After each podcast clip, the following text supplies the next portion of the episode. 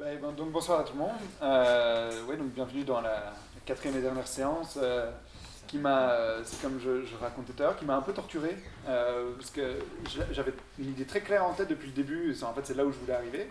Et en, la faisant moi-même, en la voulant la structurer, je me suis rendu compte que c'était beaucoup plus difficile que je pensais.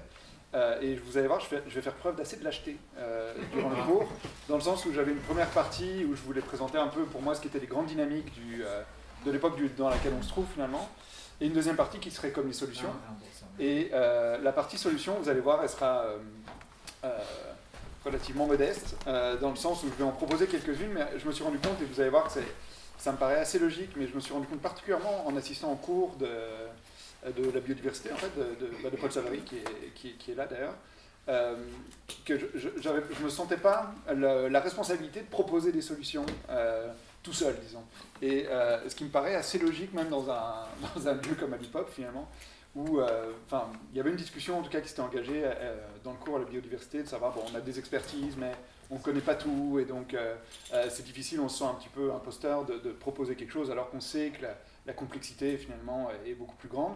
Et donc j'ai évidemment des réflexions par rapport à certaines solutions, même de structuration, disons, des, solutions, mais vous êtes quand même aussi un public assez attentif, là, disons, là, c'est pas pour essayer de vous acheter, là, mais euh, euh, vous êtes quand même un public qui réagit beaucoup, qui, il y a des discussions qui sont intéressantes à chaque fois après le cours.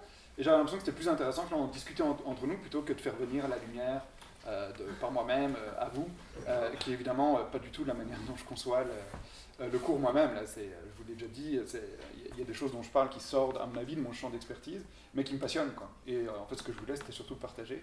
Euh, et c'est pour ça que je suis bien content que l'UPOP me laissé le faire euh, finalement. Donc voilà, euh, en gros pour aujourd'hui. Euh, et en gros aussi, ce, sur quoi je veux revenir, euh, c'est finalement, à mon avis, ce qu'il faut retenir de la séance précédente. Et la séance précédente, donc on parlait du début du XXe siècle finalement, qui est comme l'industrialisation et surtout les, formes de régulation de l'emploi, où on voyait que, bon, vous voyez, dans les deux premières séances, je parlais quand même pas mal de philosophie finalement. Euh, les penseurs, il y avait des réflexions assez intenses, disons, sur la nature du travail, le rapport que l'humain avait, au travail, etc. Dans le XXe siècle, cette réflexion-là, c'est beaucoup euh, tarie finalement, d'une certaine manière, et les réflexions ont été beaucoup plus institutionnelles. Comment en fait rendre le travail, en fait l'emploi euh, supportable, euh, comment le réguler. on a vu qu'il y avait trois types de régulation qui avaient été privilégiés Euh, le- la loi, euh, l'institution par l'État-providence finalement, euh, par le syndicalisme, donc l'action collective, disons, et aussi par l'acteur privé, euh, qui est ma préférée évidemment, qui est euh, la gestion des ressources humaines, que je trouve formidable. Euh, bof. Mais en tout cas, mais je trouve que j'ai été un peu dur avec les, ressources humaines, je vais essayer d'un peu me rattraper aujourd'hui. Pas du tout. Euh, non, non, pas du tout. Non, mais on va voir que toutes les formes de régulation dans, dans l'époque actuelle, en fait, sont mises à mal. Que ce soit l'État, que ce soit le, syndicalisme, on en a déjà parlé euh, la session précédente, mais à mon avis, les, ressources humaines aussi euh, sont, à mon avis, dans, pourraient décliner si les dynamiques qui sont nées vraiment dans les dernières années peuvent, peuvent continuer. quoi. Et donc ça, je trouve ça intéressant, parce que si on peut ramener tous les gestionnaires avec nous pour dire, allez, luttons contre euh, ces dynamiques-là, euh, ça peut être intéressant d'essayer de créer de la solidarité finalement. Et donc voilà. Et donc finalement, dans cette période-là, euh, vu qu'on a réussi à, finalement à réguler l'emploi, et donc là, moi je vous ai parlé du consensus de Philadelphie, si vous vous rappelez un peu, il y a deux semaines, où c'était comme une, sorte une idéologie qui était dominante dans les années d'après-guerre, de dire bah, que l'État doit intervenir, euh, les travailleurs ils sont euh, dans un lien de subordination euh, ou un rapport de force est asymétrique, donc ils sont dominés, disons, dans, le rapport salarial, et donc il faut intervenir, il faut les protéger, il faut stimuler l'action collective, la régulation, etc. Et donc ça a créé une société bah, que gé- généralement les sociologues appellent la société fordiste, disons, où bon, on, on renonçait en tant que travailleur à, la, la joie d'avoir du temps libre, etc., pour travailler une grande partie de notre journée, mais en échange, on avait quand même une rémunération qui nous permet d'améliorer nos conditions de vie.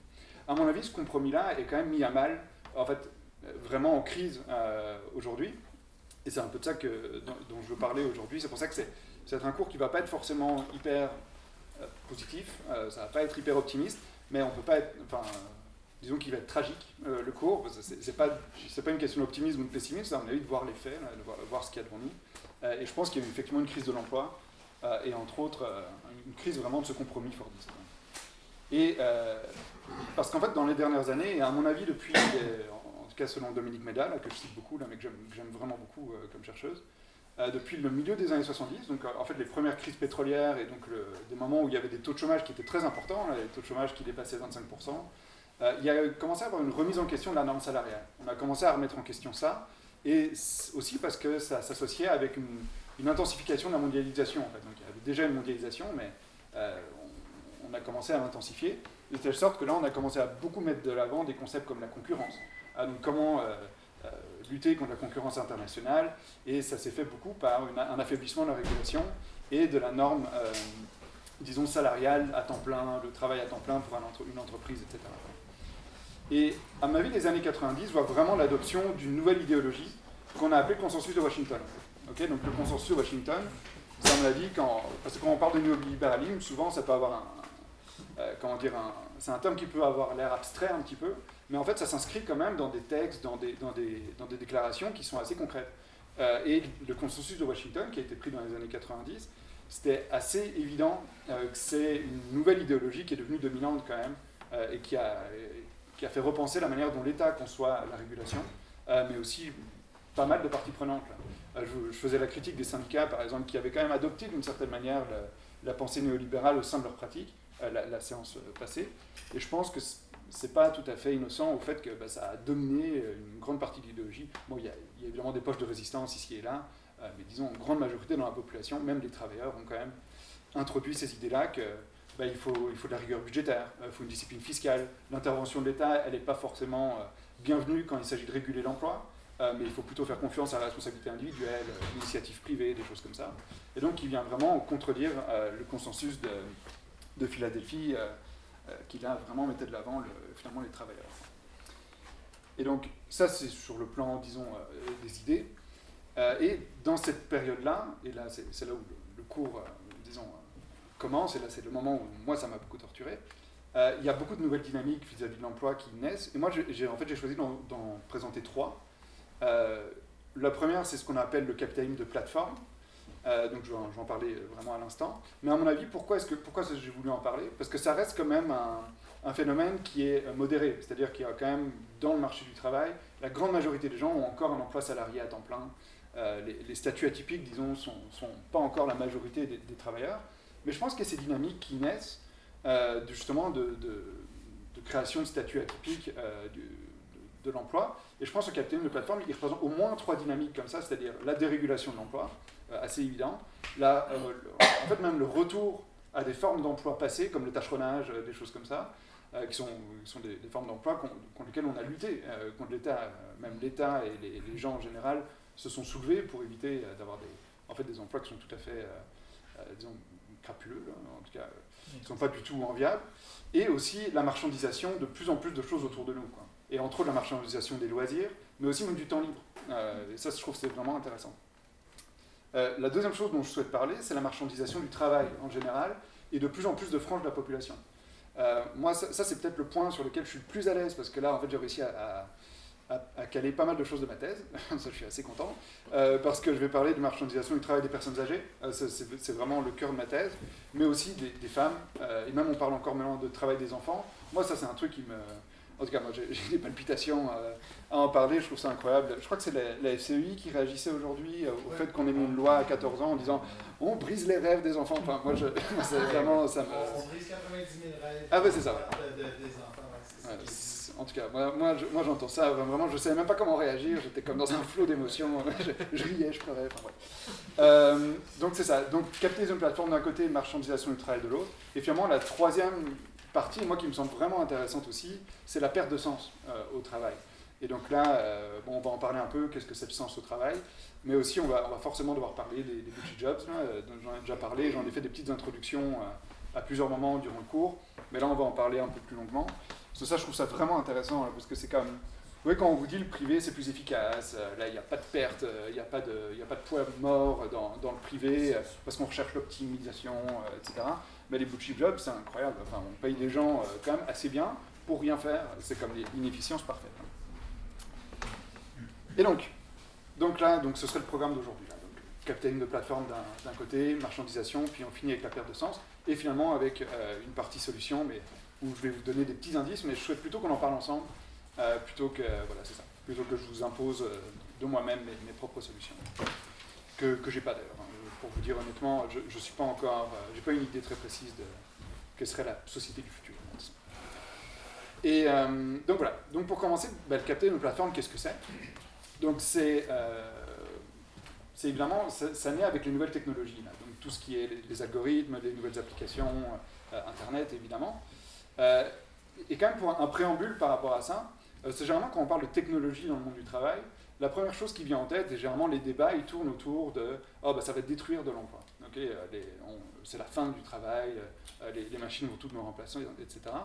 Et en général, enfin, moi, moi j'aurais tendance à modérer beaucoup euh, ces, prévisions-là. Déjà parce que les prévisions, en général, j'y crois moyen. Les prévisions des économistes sont souvent tout à fait catastrophiques. Et je pense qu'elles sont pire en pire avec les économistes qu'on a au pouvoir en ce moment. Là, il me semble qu'ils ont des marges d'erreur de plus en plus grandes. C'est vraiment impressionnant.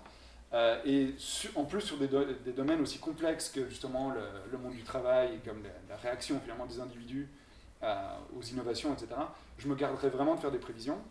Cela dit, je vais quand même, en, mettant en cause les prévisions, j'en fais moi-même, hein, euh, je suis dans un paradoxe absolument irrattrapable, mais bref. Mais généralement, les études qui sont les plus dramatiques par rapport à ça, qui disent bon voilà, ça va détruire 40% des emplois qui existent, etc. généralement, elles ont des méthodologies qui sont quand même assez douteuses hein, et qui sont remises en, qui sont quand même battues en brèche par d'autres chercheurs euh, ou qui ont montré en fait même que historiquement, mais là il faut évidemment concevoir que le passé sera garant de l'avenir, euh, ben, que l'innovation technologique a plutôt eu tendance à créer des emplois euh, plutôt qu'en détruire. Il y a plein d'exemples pour ça, mais moi, moi l'exemple qui me vient tout de suite en tête, c'est typiquement les applications sur les téléphones. C'est vrai, qui, a- qui aurait pensé que des gens faisaient- feraient des millions avec des applications où il faut aligner des bonbons, euh, ça fait des, ça fait des explosions. Enfin, évidemment, l'innovation technologique, euh, les gens s'en emparent de manière qui sont parfois tout à fait euh, imprévues ou euh, imprévisibles, disons, par, euh, par les gens qui ont créé ces, ces technologies-là. Donc, euh, pareil, quand, en fait, les, les discours, même, c'était intéressant historiquement de voir que lorsque la voiture a commencé à être développée, ben, le, tout, disons, le lobby des chevaux, enfin des- des- de l'industrie euh, chevaline, disons, était vraiment crié à la révolte en disant ben non, on va détruire nos emplois, etc. Et c'est vrai, et à l'époque, l'industrie des, des gens qui s'occupaient des chevaux était très importante. Là, évidemment, il y avait euh, les, les- ceux qui s'occupaient de ferrer les, les maréchaux ferrants, là, euh, qui s'occupaient de ferrer les chevaux, évidemment, les, carrosses, etc. Euh, et ben, c'est vrai, ça a, détruit, euh, ça a détruit effectivement un certain type d'emploi dans cette industrie-là, mais ça en est créé de nouveau, c'est juste ça fait des transitions. Et en fait, c'est de ça qu'il faut parler. C'est pas tellement de la destruction de l'emploi et de la création d'autres, c'est plutôt comment est-ce qu'on permet d'avoir des transitions euh, d'un secteur d'emploi à un autre, parce que généralement, les, les emplois que ça détruit en priorité, c'est quand même les personnes qui sont dans des situations plus précaires, qui sont moins formées. Euh, typiquement, on va penser aux caissières aujourd'hui, euh, tous des emplois qu'on peut automatiser rapidement, facilement. Euh, et donc, c'est plutôt ça, comment est-ce qu'on fait pour que éventuellement les personnes qui vont perdre leur emploi, comment on fait pour qu'ils en retrouvent un nouveau, peut-être qu'il soit plus enrichissant aussi, parce que on n'est peut-être pas tout à fait contre le fait qu'il y ait des emplois qui disparaissent si ces emplois sont abrutissants et aliénants. Mais il faut voir ceux qui sont créés en, en- en échange parce que c'est pas forcément, c'est pas parce que la technologie remplace des, des emplois aboutissants que ça en crée pas de nouveaux. Et euh, je vais le montrer avec le captage de plateforme, c'est assez impressionnant. Donc c'est ça. Euh, donc il y, a- toutes ces réflexions-là sur amener la destruction d'emplois, euh, qui à mon avis n'est pas si intéressante dans le cadre du cours, mais je, tenais quand même à en faire une petite parenthèse. Par contre, ce qui est évident, c'est que la technologie, elle, modifie, disons, les rapports vis-à-vis du travail. Euh, comment est-ce qu'on s'organise au travail Ça, c'est évident que ça, finit par changer. Alors, le, télétravail, c'est l'exemple vraiment le plus, le plus éloquent à ce niveau-là. Et dans le capitalisme plateforme, ben, c'est évidemment euh, euh, par l'intermédiaire, disons, d'une plateforme numérique, donc un algorithme, euh, une application, un site internet, etc., euh, que va se créer le rapport au travail. ok? Euh, donc c'est un modèle économique où les entreprises sont plus vraiment physiques, c'est une entreprise qui, devient numérique, et, ça sert d'intermédiaire entre un client et un prestataire de service. quoi. Alors, il y a plein d'exemples pour ça, il y a Uber évidemment, euh, qui serait un des exemples euh, de, capitalisme de plateforme. On, met des chauffeurs en relation avec quelqu'un qui a besoin d'aller d'un point A à un point B, et l'application Uber sert d'intermédiaire entre les deux. Euh, mais il y en a plein d'autres. Et en fait, moi, je veux parler d'au moins trois formes de capitalisme de plateforme aujourd'hui. Euh, D'une part, il y aura Uber, c'est un exemple assez bon, mais il y a aussi ce qu'on va appeler le micro-travail, euh, qui a été créé, une grande innovation sociale par Amazon, euh, vraiment le, le grand acteur progressiste euh, en ce moment, euh, où là, vraiment, le micro-travail, vous allez voir, c'est assez formidable. Et, mais aussi les blogs, euh, tout ce qui est les blogs, les influenceurs, euh, les youtubeurs, tout ce qui est le streaming, etc., euh, qui sont aussi d'une certaine manière du capitalisme de plateforme, dans le sens où on met une personne qui crée un certain contenu, on le met sur une plateforme et ça va vers des gens qui visionnent, qui consomment, disons, ce, disons cette production-là. oui, donc ça je l'ai déjà dit. Et donc, le premier dont je veux parler, c'est quand même le micro-travail, parce que c'est généralement celui qui est le moins connu, euh, mais c'est un type d'emploi auquel sont confrontés surtout les jeunes, en fait. Et euh, moi-même, j'en ai fait sans le savoir. Hein. Euh, parfois, on fait ce type d'emploi-là, c'est comme on, appelle ça le travail du clic aussi, à certains, certains égards. Et ça sert, en fait, tout simplement, enfin, le micro-travail, en quoi ça consiste? Ça consiste à externaliser vers une foule de personnes, une foule d'internautes en général, un ensemble d'activités qui sont généralement pas très intéressantes, c'est plutôt rébarbatif, c'est plutôt abrutissant répétitif. Euh, et donc, on appelle ça le crowdsourcing aussi, avec, l'accent anglais un peu meilleur. Euh, et généralement, le type d'activité que ça nécessite, c'est par exemple d'identifier sur une photo une adresse, un numéro, une chose comme ça, pour en fait perfectionner les algorithmes en général. Donc, l'intelligence artificielle essaye de le faire, puis ensuite il y a un humain en fait qui, le valide. mais ça peut aussi être modérer des sites. Ça, je vous conseille de ne pas le faire. Moi, c'est ça que j'ai fait, le travail du clic où je modérais des annonces. Euh, c'était absolument épouvantable. J'ai pas tenu longtemps, mais j'ai jamais tenu très longtemps dans mes emplois, je crois que j'en ai déjà parlé. J'ai du mal avec, euh, avec l'autorité, je, crois. Euh, voilà.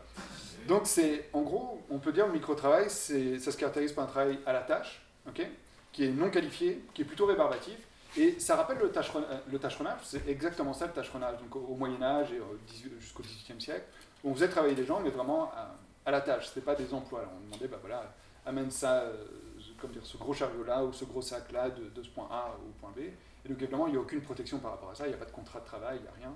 Il n'y a aucune régulation, évidemment, euh, euh, liée à ça. Et le problème par rapport à ça, en fait, vous voyez, les, promoteurs de ce genre de, plateforme, ils vont dire tout d'abord, bah, c'est formidable, c'est une énorme alternative au capitalisme, il n'y a plus de patron, il y a, une autonomie vis-à-vis du travail. Et ça a l'air vrai euh, dans, dans, un certain sens, puisqu'effectivement, on peut travailler d'où un peu d'où on veut, un peu quand on veut, avec notre téléphone, bah voilà, euh, vous modérez sur votre téléphone, etc. Donc il y a un aspect, on dirait, où le, travail serait plus horizontal. Évidemment, c'est relativement faux euh, que le capitalisme de plateforme serait une alternative au capitalisme. Bon, déjà, là, c'est dans le nom, mais c'est parce que moi, moi j'ai décidé de l'appeler comme ça. Euh, eux l'appellent gig economy. mais en vérité, la recherche du profit est toujours là, évidemment, autant chez le client que que chez les, gens, ils font pas ça par altruisme, ceux qui travaillent euh, sur, ces applications-là. C'est pas vraiment une alternative écologique, même, les, même les sites de, revente d'occasion, de, vêtements, des choses comme ça. Lorsqu'on interroge les gens sur la, euh, comment dire, la, motivation de vendre, eh ben, justement, parfois c'est bah, j'essaie de revendre à profit, ou bien j'achète plus, justement, j'achète plus de vêtements parce que je sais que je vais pouvoir les revendre. Donc il y a comme tous des effets rebonds euh, qui sont créés par, la mise en place de ces technologies-là qui font que c'est certainement pas une alternative beaucoup plus écologique. Et aussi et surtout, euh, la rémunération euh, sur ces sites-là, donc là je reviens au micro-travail, c'est euh, vraiment terrible. Hein. je dirais que les, selon les études sur Amazon, l'application d'Amazon, Amazon Mechanical Turk, ça s'appelle, en moyenne, les gens gagnent 6, entre 1 et 6 dollars de l'heure, en fait, en faisant ces emplois-là. Donc c'est quand même assez bas, et c'est aussi comme ça qu'on attire les entreprises, évidemment. Les entreprises, vous voyez, on, Bon, on vend ça au travail en disant Ah, vous serez votre propre patron, vous allez avoir de l'autonomie, c'est formidable, faites ce que vous voulez. Et de l'autre côté, les entreprises, on les attire en disant bah, C'est de la, la main-d'œuvre pas chère, euh, d'une flexibilité incroyable, évidemment, puisque vous le faites à la tâche, donc vous n'avez pas besoin de gérer cette personne-là. Si vous n'avez plus rien à lui faire faire, bah, vous ne lui adressez plus à la parole plus jamais, et, euh, c'est fini. Quoi. Donc, euh, c'est vraiment ce qu'on appelle le tâche Et vous voyez, derrière ces, discours qui vantent une modernité, ou ah, voilà, c'est c'est le progrès, etc. Ça me fait un peu penser à Macron, mais j'essaie de me, me, restreindre de parler de Macron, je sais pas, c'est pas facile, euh, parce qu'il en dit des belles aussi en ce moment. Mais oui, en vérité, c'est toujours une espèce de retour en arrière vers des formes d'emploi qui ont déjà existé, et en fait contre lesquelles on, a plutôt lutté, on a essayé de résister. Quoi. Euh, ce qui ne veut pas dire qu'il n'y a pas de mouvement de résistance. Et typiquement, euh, au niveau du capitalisme de plateforme, il y a des mouvements de résistance, de contestation. Et là, typiquement, l'exemple du beurre est quand même un un, assez bon exemple, au moins, de, de tentative euh, de contestation. Euh, parce qu'il y en a.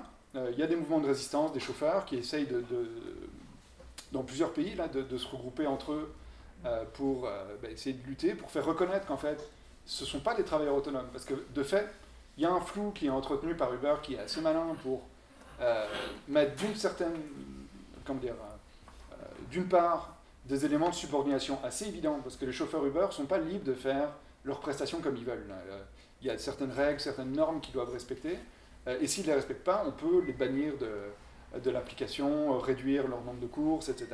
Ce qui veut dire qu'évidemment, il y a un lien de subordination qui reste évident. Donc vous n'êtes pas un travailleur autonome quand, lorsque le lien de subordination est aussi net. D'une certaine manière, vous êtes un salarié de fait, sauf qu'en droit, ce n'est pas forcément reconnu. Et donc vous n'avez pas le droit non plus de vous syndicaliser, syndiquer plutôt. Euh, donc ça, ça, amène évidemment beaucoup de problèmes par rapport à ça. Outre les problèmes de mobilisation en général, c'est très difficile de mobiliser des chauffeurs Uber. C'est-à-dire des gens qui se rencontrent jamais, qui ont plutôt tendance à se voir comme des concurrents. Parce qu'évidemment, quand, si vous êtes un client et si vous allez sur le trottoir puis vous, demandez à un Uber de, euh, de, faire une course, ben, les deux taxis les plus proches vont être en concurrence l'un de l'autre. Et ils ne se voient pas tellement comme des collègues. Il n'y a pas de, vraiment de solidarité qui se font mhm. euh, facilement. Quoi.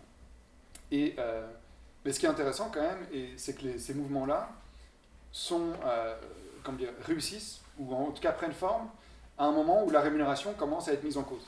Et typiquement, ça a commencé quand Uber, en 2017-2018, il faut le savoir, le modèle d'Uber, c'est catastrophique. Hein. Ça fait aucun profit depuis 10 ans, euh, mais c'est pas du tout le but. ça a été mis en place pour un peu démonter l'industrie du taxi, avec à, coût de capitaux, de milliards, etc. Euh, pas pour vraiment pour faire des profits, mais pour imposer un modèle et être le dominant, mais en fait, ils n'arrivent toujours pas à faire des profits. Et donc, à un moment, ils ont dit, bon, bah, il faut peut-être réduire la rémunération des chauffeurs. Et là, ils ont commencé à se mobiliser et justement à mettre en lumière le fait que ce sont des salariés, ils ne sont pas du tout des travailleurs autonomes, même s'ils sont considérés comme, tels euh, légalement. Euh, et donc, il y, a quand même des mouvements de résistance qui sont plus ou moins, euh, qui sont plus ou moins des réussites, selon le pays qu'on considère.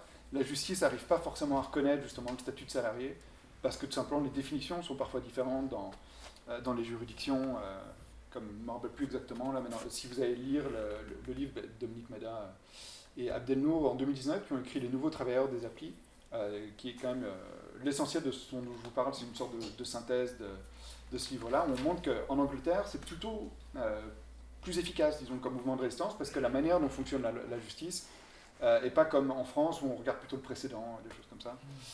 mais là, je ne veux pas aller beaucoup plus loin, parce que là, j'atteins très vite mon niveau d'incompétence, et donc je ne veux pas continuer là-dedans. voilà.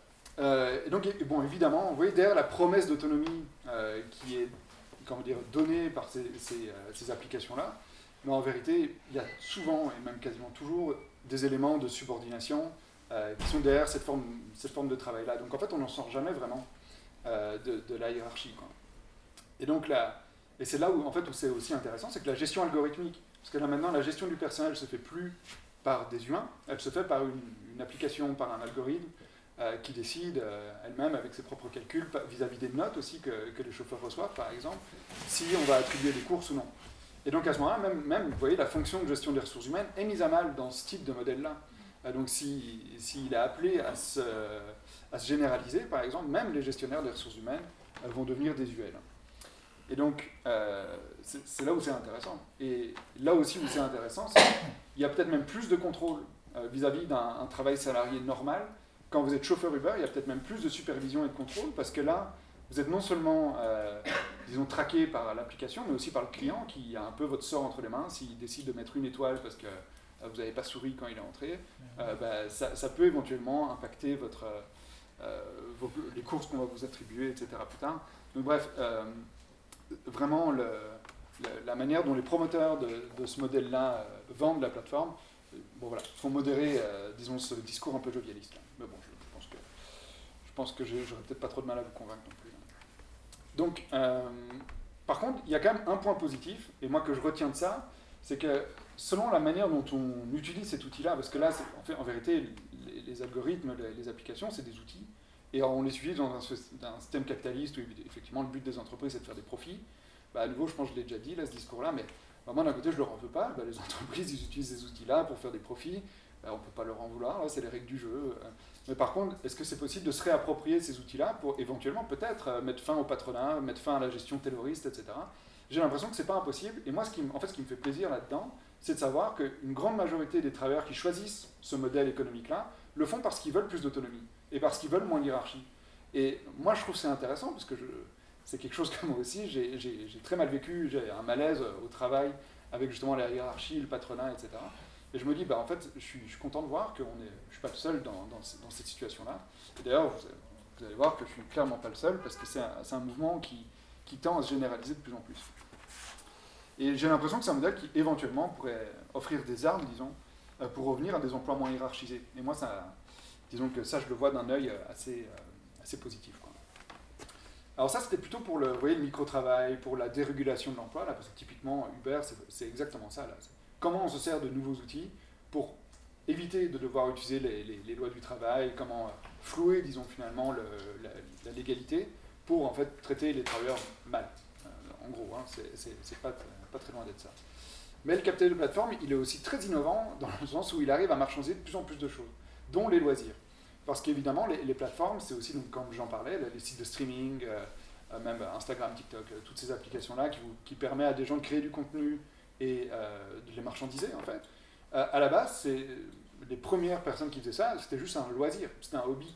Euh, et donc ils décidaient, par exemple, ils aimaient bien le bricolage, puis ils mettent des vidéos de bricolage, puis tout à coup, bon, ils ont des centaines de milliers de vues, ils se rendent compte qu'ils bah, peuvent marchandiser ça. Euh, et euh, donc on sort un peu de la logique ou de, dire, de motivation intrinsèque, là, finalement. S'il y en a qui ont fait de la psychologie, là, motivation intrinsèque, motivation extrinsèque, où là, finalement, tout ce qu'on fait, et c'est des, des, réflexes qu'il y a beaucoup de gens Enfin, c'est pas pour reprendre des anecdotes, mais parfois je vois des anecdotes qui sont très marquantes. Parce que moi, j'ai quelqu'un d'assez proche euh, qui, euh, qui, a décidé de partir de sa, sa profession de comptabilité. Déjà, bon choix.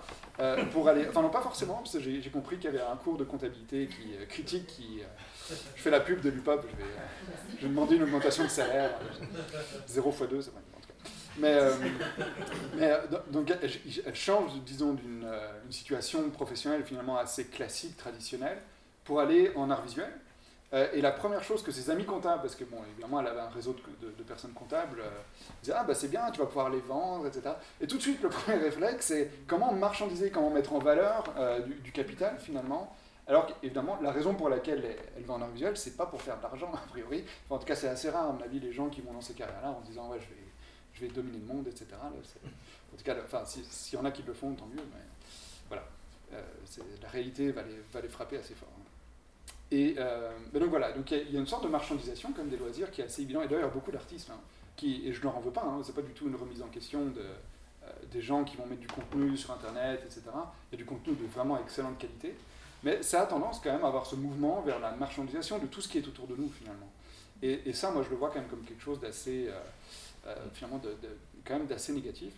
Et il y a quand même deux types de profils qui, comment dire, qui s'engagent dans cette voie-là c'est soit des jeunes diplômés qui sont complètement découragés du marché du travail, donc en, majorité, hein, évidemment je, caricature beaucoup, et donc là à nouveau ils sont un peu à la recherche de comment être leur propre patron, et donc là ils se font un peu avoir par le discours entrepreneurial en disant oh, l'entreprise entrepreneuriale, il n'y a, a pas mieux, c'est une aventure, hein.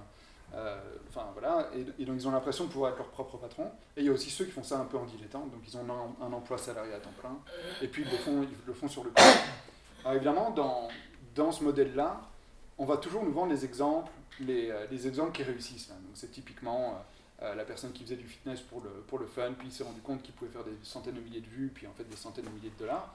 Mais en vérité, les inégalités sur ces plateformes-là sont sans commune mesure par rapport au marché du travail normal. les, les dernières données que j'ai pu consulter, c'est que 10% des personnes, des utilisateurs disons, de ces plateformes-là, captent environ plus de 90% des revenus. Euh, et il y a uniquement 1% des utilisateurs qui arrivent à dégager un revenu qui correspond plus ou moins à un salaire minimum. Donc, donc les 10% qui captent 90%, mais 1% qui font un salaire minimum. Et donc là, il faut voir évidemment si on, si on affine le 0,1%, etc. À mon avis, c'est une poignée de personnes qui arrivent à, dégager des revenus tout à fait importants. Euh, mais évidemment, là à nouveau, ils sont à la merci des plateformes qui, tout à coup, si elles décident de démonétiser euh, les vidéos, si elles décident de changer la manière dont on rémunère, du jour au lendemain, leur statut est, tout à fait remis en cause. Et il y a aussi quelque chose de très, très intéressant dont j'ai entendu parler il y a assez peu de temps. Enfin, je vous ai parlé beaucoup du travail de consommateur en général. Vous voyez, on, a tendance en fait, à, faire travailler les, gens de plus en plus sans qu'ils s'en rendent forcément compte. Là, quand il y a des guichets automatiques à la STM, en vérité, ben, vous prenez la place de la personne qui est dans le guichet. Quand vous emballez vous-même vos, courses euh, dans des caisses automatiques au supermarché, ben, vous faites le boulot des emballeurs, des caissiers qui scannent, etc et on vous, vous l'externalise, on externalise le travail euh, vers le client. C'est quelque chose d'intéressant. Mais il y a plus fort que ça, et c'est là où je vois que le, capitalisme se dépasse, et il y, a, quand même un peu d'admiration à avoir, c'est qu'il arrive même à marchandiser le temps libre. Euh, comme les gens, quand les gens sont passifs, Ou typiquement, quand vous êtes sur votre réseau social, vous, vous scrollez votre, votre écran, etc. Mais en vérité, l'algorithme récolte des données sur vous, que vous le vouliez ou non. Parfois, vous les donnez volontairement, vous donnez votre âge, votre nom, votre adresse, votre sexe, peu importe. et ces données-là, évidemment, surtout quand les services sont gratuits, là, il y a une phrase assez connue là, qui dit le service est gratuit, c'est vous, vous, le produit. Mhm. Euh, ben, c'est euh, Facebook typiquement, s'ils sont cotés des milliards en bourse, c'est parce qu'ils récoltent des masses de données sur vous qui peuvent revendre à prix d'or ensuite à des entreprises, soit privées, mais aussi à des, entreprises qui n'ont pas forcément en, tête le profit, comme euh, les partis politiques. et typiquement, le scandale Cambridge Analytica, c'était un petit peu ça. On arrivait, en, en fait, avec certaines données sur vous, à pouvoir cibler très bien des publicités et pouvoir influencer éventuellement votre vote. Donc c'est quand même quelque chose d'assez intéressant. Mais la grande majorité du temps, c'est surtout les entreprises privées, hein, évidemment, qui, euh, qui s'emparent de ces données-là pour pouvoir comme quasiment prédire vos besoins, ou en tout cas créer des besoins euh, selon le profil que vous avez. Et c'est assez efficace. Moi, en tout cas, moi j'ai l'impression que c'est assez efficace. Moi-même, parfois, je me trouve euh, la cible de ça je suis une vraie victime, là, disons, par rapport à ça, où je vois sur Facebook coup une pub, je suis comme, ah, mais je ne connaissais pas ça. Tout à fait intéressant. Et, tout à coup, j'ai ce besoin. C'est difficile de lutter euh, contre, euh, contre cette consommation-là, finalement. Donc voilà, donc, enfin, moi, j'ai vraiment cette impression-là. Évidemment, je vous la présente un peu sans nuance, euh, mais c'est un peu le but, là, c'est aussi de faire réagir. j'ai l'impression que l'étendue de la marchandisation n'a plus de limite. on a même réussi à marchandiser la passivité je trouve ça euh, absolument incroyable. Euh, mais ça, c'est plutôt, vous voyez, ce, qui ce qui concerne le, marché du produit, d'une certaine manière. Mais il y a un autre mouvement de marchandisation, moi qui m'intéresse beaucoup et sur, sur, lequel je travaille beaucoup, et c'est la marchandisation du travail. parce qu'évidemment, à partir du moment où dans une société, à partir du XXe siècle, vous voyez, j'en ai beaucoup parlé dans le cours précédent, on considère que tout à coup l'emploi est comme une sorte de solution magique à un petit peu près tous les problèmes de société, des enjeux sociaux, euh, des enjeux de revenus évidemment, euh, mais aussi des enjeux de, développement de la société, etc. Mais évidemment, l'État a fait en sorte de diriger le plus de monde possible euh, vers le marché du travail. Et donc, on voit au plus le temps avance, au plus, moi je vois ça un petit peu comme, comme de l'eau qui s'infiltre. C'est-à-dire que l'État va aller dans toutes les strates de la population pour aller essayer de comprendre comment les inciter à aller rejoindre le marché du travail. Il y a des exemples assez évidents, par exemple le travail des femmes, euh, typiquement depuis, le, depuis le milieu du XXe siècle, après, après-guerre, le taux d'emploi, le nombre d'emplois occupés par des femmes a augmenté de manière euh, sans commune mesure. C'est, vraiment euh, plus de 100% d'augmentation, ce qui n'est pas que négatif. Hein. évidemment, c'est, associé aussi avec éventuellement une prise d'autonomie, éviter d'être assigné à la maison aux tâches domestiques, etc mais c'est un fait. Euh, il y a de plus en plus de femmes qui travaillent. Ça peut être bien, ça peut être négatif. Moi, j'aurais tendance à modérer ça, euh, parce que, évidemment, la hausse euh, de la participation des femmes, il y a plein de facteurs qui contribuent à ça. L'État a incité, évidemment, et là, il y, a, des politiques publiques qui, d'ailleurs, font la fierté du Québec, d'une certaine manière. Les CPE, typiquement, ont été mises en place pour que les jeunes mamans puissent repartir sur le marché du travail le plus vite possible. à la base, c'était ça. C'était pas pour alléger la, la tâche, de, la tâche euh, en, tout cas la lourdeur des tâches des, femmes, c'était plutôt pour qu'elles soient libérées de ces tâches-là pour pouvoir aller sur le marché du travail. Alors à nouveau, ça, peut être bien, ça peut être mal, mais dans les faits, c'est exactement ce qu'on cherchait euh, par la mise en place de ces politiques-là. Il y a des très beaux modèles économiques euh, qui présentent comment est-ce qu'on a réfléchi ça, et ça avait l'air d'être efficace. Effectivement, il y a, en tout cas, il y a des évaluations qui montrent que ça, ça a joué un rôle, un levier d'incitation assez efficace. Donc évidemment, il y a eu aussi une hausse de scolarisation des femmes qui ont qui leur a permis aussi d'accéder à des emplois de plus en plus euh, euh, à haute productivité, disons, même s'il reste encore des segmentations. C'est d'ailleurs assez intéressant hein, parfois quand on, quand on, regarde comment les, les, femmes se segmentent, disons, dans certaines professions. Donc, par exemple, il y a de plus en plus de femmes qui accèdent à des emplois euh, qui sont plutôt privilégiés, comme les, avocats, la médecine. Mais dans ces secteurs-là, on voit qu'il y a quand même encore des segmentations où typiquement elles vont plutôt se diriger vers le droit de la famille, par exemple, le droit des enfants, des choses comme ça. Et euh, ou dans la médecine, la, pédiatrie, la gérontologie, la gérontologie, etc. ce qui est rigolo, c'est que quand elles arrivent, les, salaires diminuent. les revenus diminuent.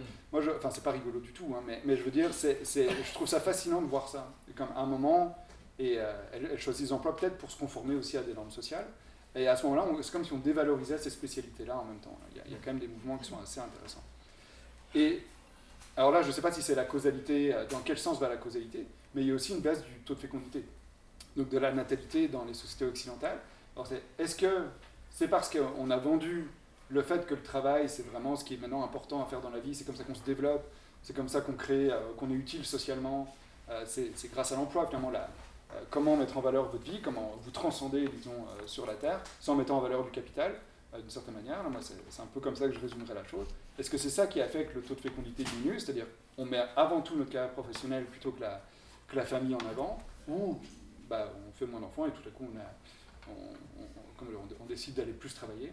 Je ne sais pas dans quel sens ça va. Moi j'ai plutôt l'impression que c'est justement, c'est là où Marx, j'ai l'impression, avait raison, c'est que le système est en train de s'autodétruire un petit peu, en tout cas s'auto-phagocyter, dans le sens où on a tellement mis de l'avant, euh, on met tellement de pression pour que les gens travaillent davantage, qu'on en oublie le fait de, finalement de reproduire la force de travail, par la reproduction elle-même.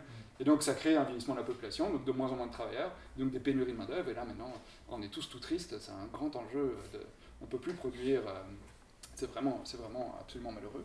Euh, d'ailleurs, ça aussi, je vais, je vais y revenir sur la pénurie, parce qu'il y a aussi beaucoup de choses, à mon avis, à dire sur cette pénurie de main-d'œuvre, euh, qui, à mon avis, n'est pas du tout un grand malheur.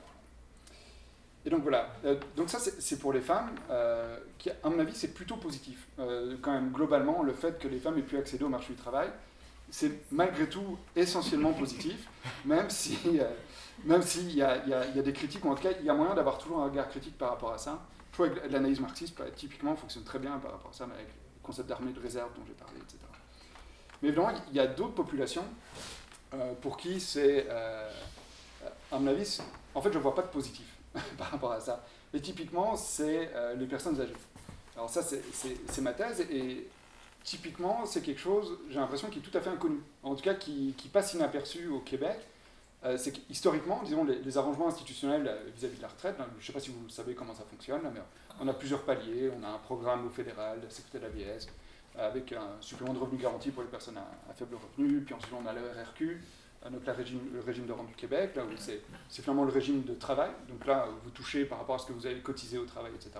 Et puis vous avez l'épargne privée donc, et les régimes d'entreprise. Et historiquement, bon, ça existe aujourd'hui comme ça, mais ça a évolué évidemment dans le temps. Déjà, avant, l'État n'existait pas vraiment, l'État-providence n'existait pas vraiment. Et une des premières politiques publiques euh, qui a été mise en place, c'est justement ce qu'on a, qu'on a appelé la, pension de la vieillesse, qui à l'époque ne fonctionnait pas du tout comme il, fonctionne aujourd'hui. Aujourd'hui, c'est un programme universel. si vous vivez euh, sur le sol canadien, à partir du moment où vous avez vécu 40 ans, euh, vous allez toucher la prestation de sécurité de la vieillesse. et Bon, ça diminue si vous avez plus de 120 000 dollars, quelque chose comme ça. Mais en tout cas, a priori, tout le monde touche cette prestation-là. À l'époque, quand on l'a mise en place, c'était pour répondre à un besoin très spécifique. C'était la misère matérielle dans laquelle les aînés vivaient. Et alors, pourquoi est-ce qu'ils vivaient tout à coup dans une misère? Pourquoi ça s'est aggravé? C'est en vérité à cause de l'industrialisation, l'urbanisation, donc les deux, deux, phénomènes qui se sont, sont, passés un petit peu au même moment, euh, où, en fait, à l'époque, il y avait des structures de solidarité, disons, euh, qui faisait en sorte que lorsque les gens arrêtaient de travailler, euh, donc les, personnes âgées ici arrêtaient de travailler, la retraite n'existait pas vraiment avant l'industrialisation dans le sens où euh, on arrêtait de travailler quand on n'était plus capable de le faire. Donc soit le, physique lâche, soit le, mental lâche.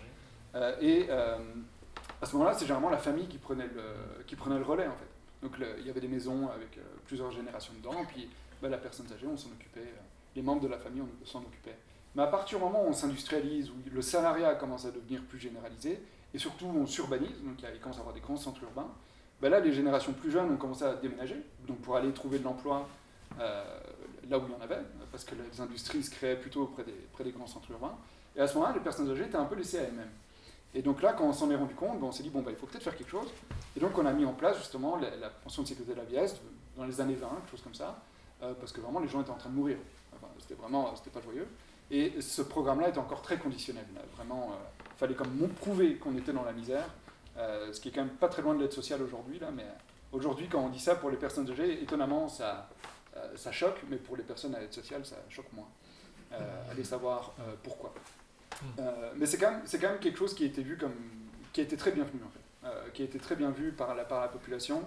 et d'ailleurs, ça a amené finalement, dans les années 50, à bonifier ce programme-là pour le rendre universel parce qu'on se rendait compte que euh, d'avoir des conditions, d'imposer aux gens de pouvoir prouver qu'ils sont dans une, euh, misère matérielle, etc., c'était quand même un peu, un peu inhumain, malgré tout. donc on a, on a créé ça. Puis finalement, on a mis en place le RRQ parce qu'on se rendait compte que bon, les gens, lorsqu'ils arrêtaient de travailler, avaient quand même une chute du niveau de vie qui était, qui était quand même assez massive. Et donc, bref, on a développé ce filet social-là de plus en plus. Et vous voyez, au début, c'est ça en fait que je veux que vous reteniez d'une certaine manière, c'est qu'au début, l'objectif de ces programmes-là, c'était de subvenir aux besoins. Donc c'était de soutenir le revenu des individus. Mais à partir des années 80, et donc là, bon, il y a la, science économique qui se développe un peu, on commence à comprendre qu'on peut inciter les comportements des gens, et on va se servir de ces programmes-là pour euh, en fait réguler le marché du travail aussi, en tout cas réguler le marché, euh, pas l'emploi. Hein. Et donc essentiellement pour lutter contre le chômage à l'époque, si vous vous rappelez, euh, si, si, vous étiez né et que vous, et que vous étiez au Québec, bon, on parlait beaucoup de liberté 55. Euh, mm.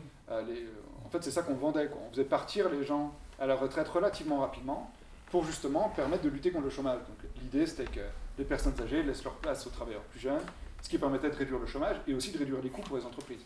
Parce qu'évidemment, les travailleurs plus jeunes ont moins d'expérience, ont moins d'ancienneté, donc ils coûtent moins cher, etc. finalement, ça faisait un peu les affaires de tout le monde.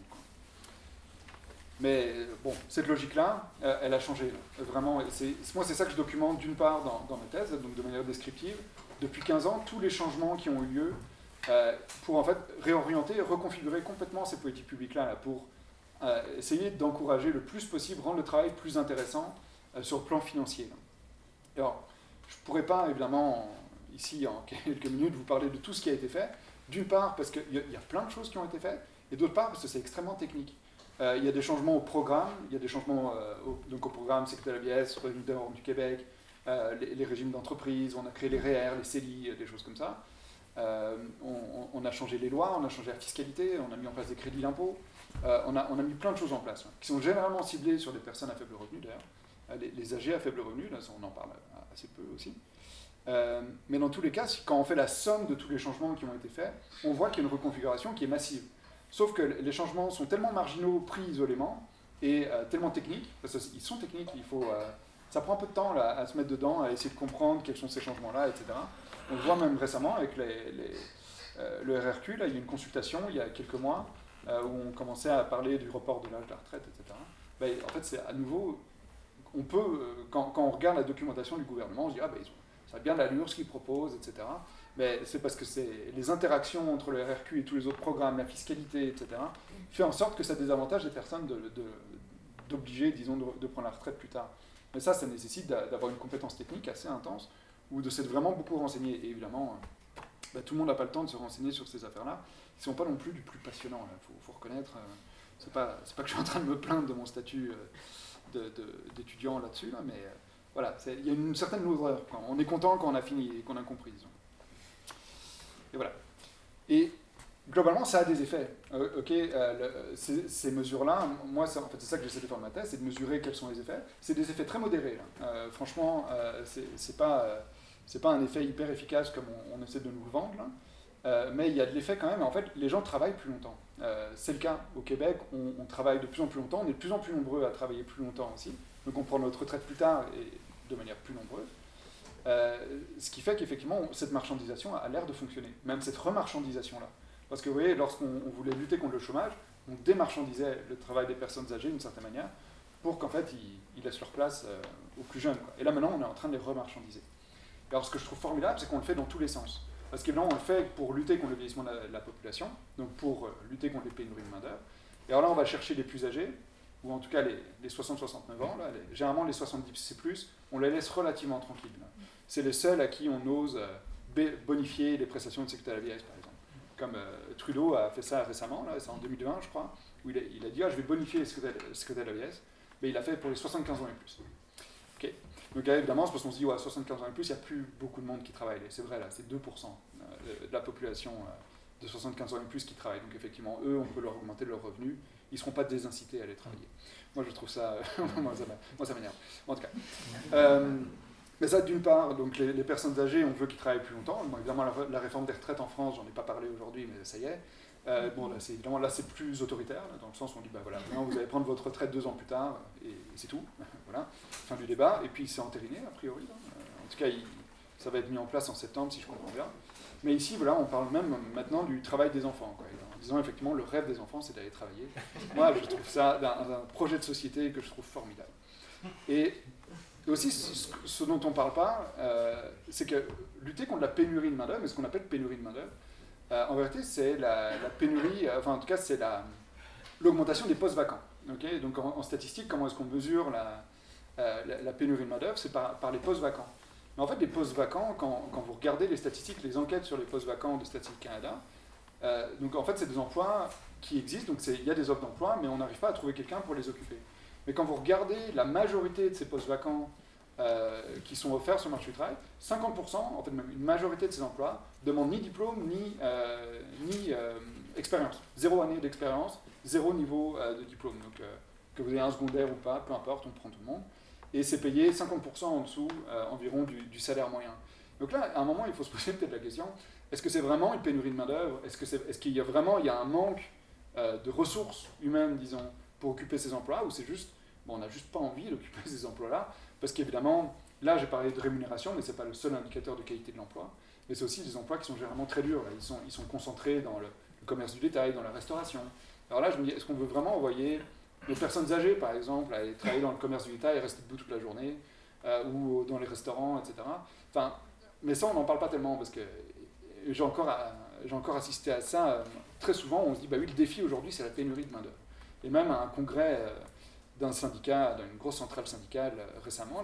C'est ça que j'ai entendu, parce que je faisais une allocution, puis on m'a dit, ah, mais comment faire pour euh, relever ce défi de la pénurie de main-d'œuvre Moi, je pense que c'est pas grave. En tout cas, bah, ma réponse était ça. Je me dis, ben, on peut moins produire, on peut fermer les magasins peut-être un peu plus tôt, on peut les fermer dimanche. Enfin, il, me semble qu'il y a d'autres solutions que juste faire travailler le plus possible des gens. En tout cas, j'ai parfois l'impression qu'on a un manque de créativité par rapport à ça, que si on considère que c'est un défi, là, en tout cas. Donc voilà, donc euh, bref, euh, mon éditorial est, terminé. Euh, mais ce que, moi, ce qui me, ce que je vois, ce qui, le constat que je fais, disons, c'est que l'État participe à ça énormément. Et donc ça, l'idée du consensus de Washington, hein, on a commencé à mettre de manière dominante à dire que l'État devait réguler le marché plutôt que réguler l'emploi. ça, je trouve ça se traduit très bien par toutes les interventions qui sont faites depuis environ une vingtaine d'années on ne pense plus à où est-ce qu'on dirige les gens sur le marché du travail, quel, type d'emploi ils vont occuper, quelle qualité d'emploi finalement euh, ils vont retrouver sur le marché, mais c'est juste, bah non, il faut des bras. Et d'ailleurs, François Legault, pour ne pas le citer, c'est souvent comme ça qu'il va parler des gens, là, on a besoin de bras. Euh, moi, je trouve ça, enfin, le, travail, c'est juste des bras. Enfin, moi, je, ça me, voilà. Mais bon, je ne vais pas me lancer non plus sur, euh, sur le gauche, je suis très énervé aujourd'hui. bref. Mais donc c'est ça. Mais donc il y a, y a, quand même ces dynamiques-là que, j'observe qui me semblent être des faits. Euh, je les présente sans, avec des nuances, euh, euh, pas, pas, tellement de nuances, mais ça c'est aussi pour faire réagir, là, ça, m'amuse. mais vraiment de marchandisation, j'ai l'impression, généralement de nos vies, mais aussi évidemment du travail. Et on ne remet pas beaucoup ça en question, là, vraiment, le, dogme de l'emploi, je trouve qu'il est, il est inscrit en, dans beaucoup de personnes. D'où l'intérêt peut-être de remettre en question. Euh, parfois, qu'est-ce que ça veut dire, finalement euh, Qu'est-ce que ça veut dire travailler Qu'est-ce que ça veut dire faire de l'emploi, etc. Euh, moi, je, pense que c'est important, et vous allez voir particulièrement pourquoi c'est important, parce que c'est la troisième dynamique que je voulais finalement aborder aujourd'hui, c'est toute la, question de la perte de sens au travail. parce que finalement, cette recherche de systématiquement créer le plus d'emplois possible, c'est devenu tellement intense que je crois qu'on en arrive à une certaine absurdité. En tout cas, j'ai cette impression, c'est difficile de comparer avec les époques précédentes, mais ça a l'air assez évident qu'on arrive à un point, une sorte d'impasse absurde euh, sur le marché du travail, parce qu'on commence à créer des emplois, peu importe euh, ce, qu'on fait, peu importe l'utilité sociale, peu importe la valeur euh, que ces emplois apportent réellement à la société, on, crée même souvent des, des, emplois qui sont vraiment absurdes. Et donc ça, c'est typiquement le livre de David Graeber, donc Butch Jobs, qui, décrit ça de manière assez euh, éloquente.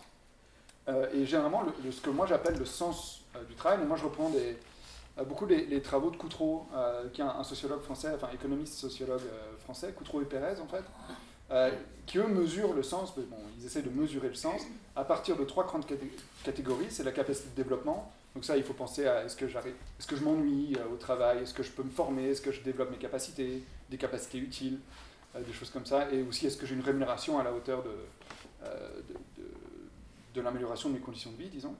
Il y a aussi une deuxième catégorie, c'est la cohérence éthique. Donc avec nos propres valeurs, est-ce qu'on occupe un emploi qui, qui, finalement représente nos valeurs Et troisièmement, un côté plus sociétal, euh, est-ce que l'emploi que j'occupe a une utilité sociale? Et dans ces enquêtes, en fait, quand on regarde les enquêtes, les, sondages, ben, en fait, on voit qu'il y a assez peu de personnes qui remplissent les trois catégories. C'est moins de 15%. Euh, ce qui est quand même assez effrayant quand on y pense là. Mais en même temps, c'est pas si effrayant que ça, dans le sens où vous-même, dans votre emploi, est-ce que vous seriez capable de dire, ben, effectivement, je me développe complètement dans mon emploi, la cohérence éthique est parfaite, je me sens utile, etc. Est-ce que c'est le cas je suis pas sûr. Moi, j'ai l'impression, par exemple, c'est pas si mal, je, suis mal payé, mais euh, je, je, me plains pas. Mais c'est vrai que c'est pas si évident, finalement, d'avoir un, emploi qui a vraiment du sens. Et pourtant, c'est peut-être ça le projet de société vers lequel on, devrait essayer de se diriger le plus possible. Et David Graeber, lui, il a, sans parler expressément du sens, il a, dans, dans Jobs, il fait une analyse assez fine, quand même, de, justement, de tous ces emplois absurdes, euh, donc que lui appelle Butchie Jobs, euh, où en fait il dresse une typologie de cinq emplois. Voilà, là c'est le moment un peu piège, dans le sens où je vais parler de la typologie, et si vous vous y retrouvez, ben, c'est voilà, un peu dommage, mais dites-vous que vous êtes dans une... Il y a vraiment beaucoup de gens là, euh, qui, qui, occupent ce genre d'emploi-là. Alors lui, il en a cinq, il a une typologie de cinq emplois qui sont parfois non seulement absurdes, mais parfois dommageables. Okay Donc c'est ça aussi où il faut, faut comprendre. Le premier, il n'est pas tellement dommageable, c'est ce qu'il appelle les flunkies. Alors les flunkies, c'est vraiment juste des emplois qui servent à rehausser le statut euh, d'une autre, personne, généralement du supérieur. Donc ça, c'est typiquement les emplois d'assistant, euh, de, de, secrétaire, des choses comme ça, où parfois, euh, il explique, bon voilà, le gestionnaire, il voulait deux assistants plutôt qu'un parce que ça fait plus important, parce que l'autre gestionnaire, il en a deux, et donc lui aussi, il veut avoir l'air important parce qu'il me faut deux assistants. Et peu importe ce deuxième assistant, ce qu'il va faire, s'il compte les, punaises ou s'il compte les agraves toute la journée, c'est pas grave, il a le rôle de deuxième assistant, euh, et, c'est comme ça. Donc ça, ce serait les, flunkies. Ça, c'est peut-être les pires. Euh, moi, j'ai l'impression que c'est les pires, parce que vraiment, ça, c'est des gens qui, la majorité du temps, font rien euh, de leur journée. le deuxième type d'employés, c'est ce que lui appelle les goons. Alors moi, j'ai appris récemment que c'est un, une expression qu'il utilise dans le hockey. bon, parfait, tout le monde savait ça. voilà, la, limite de ma culture, c'est abyssal.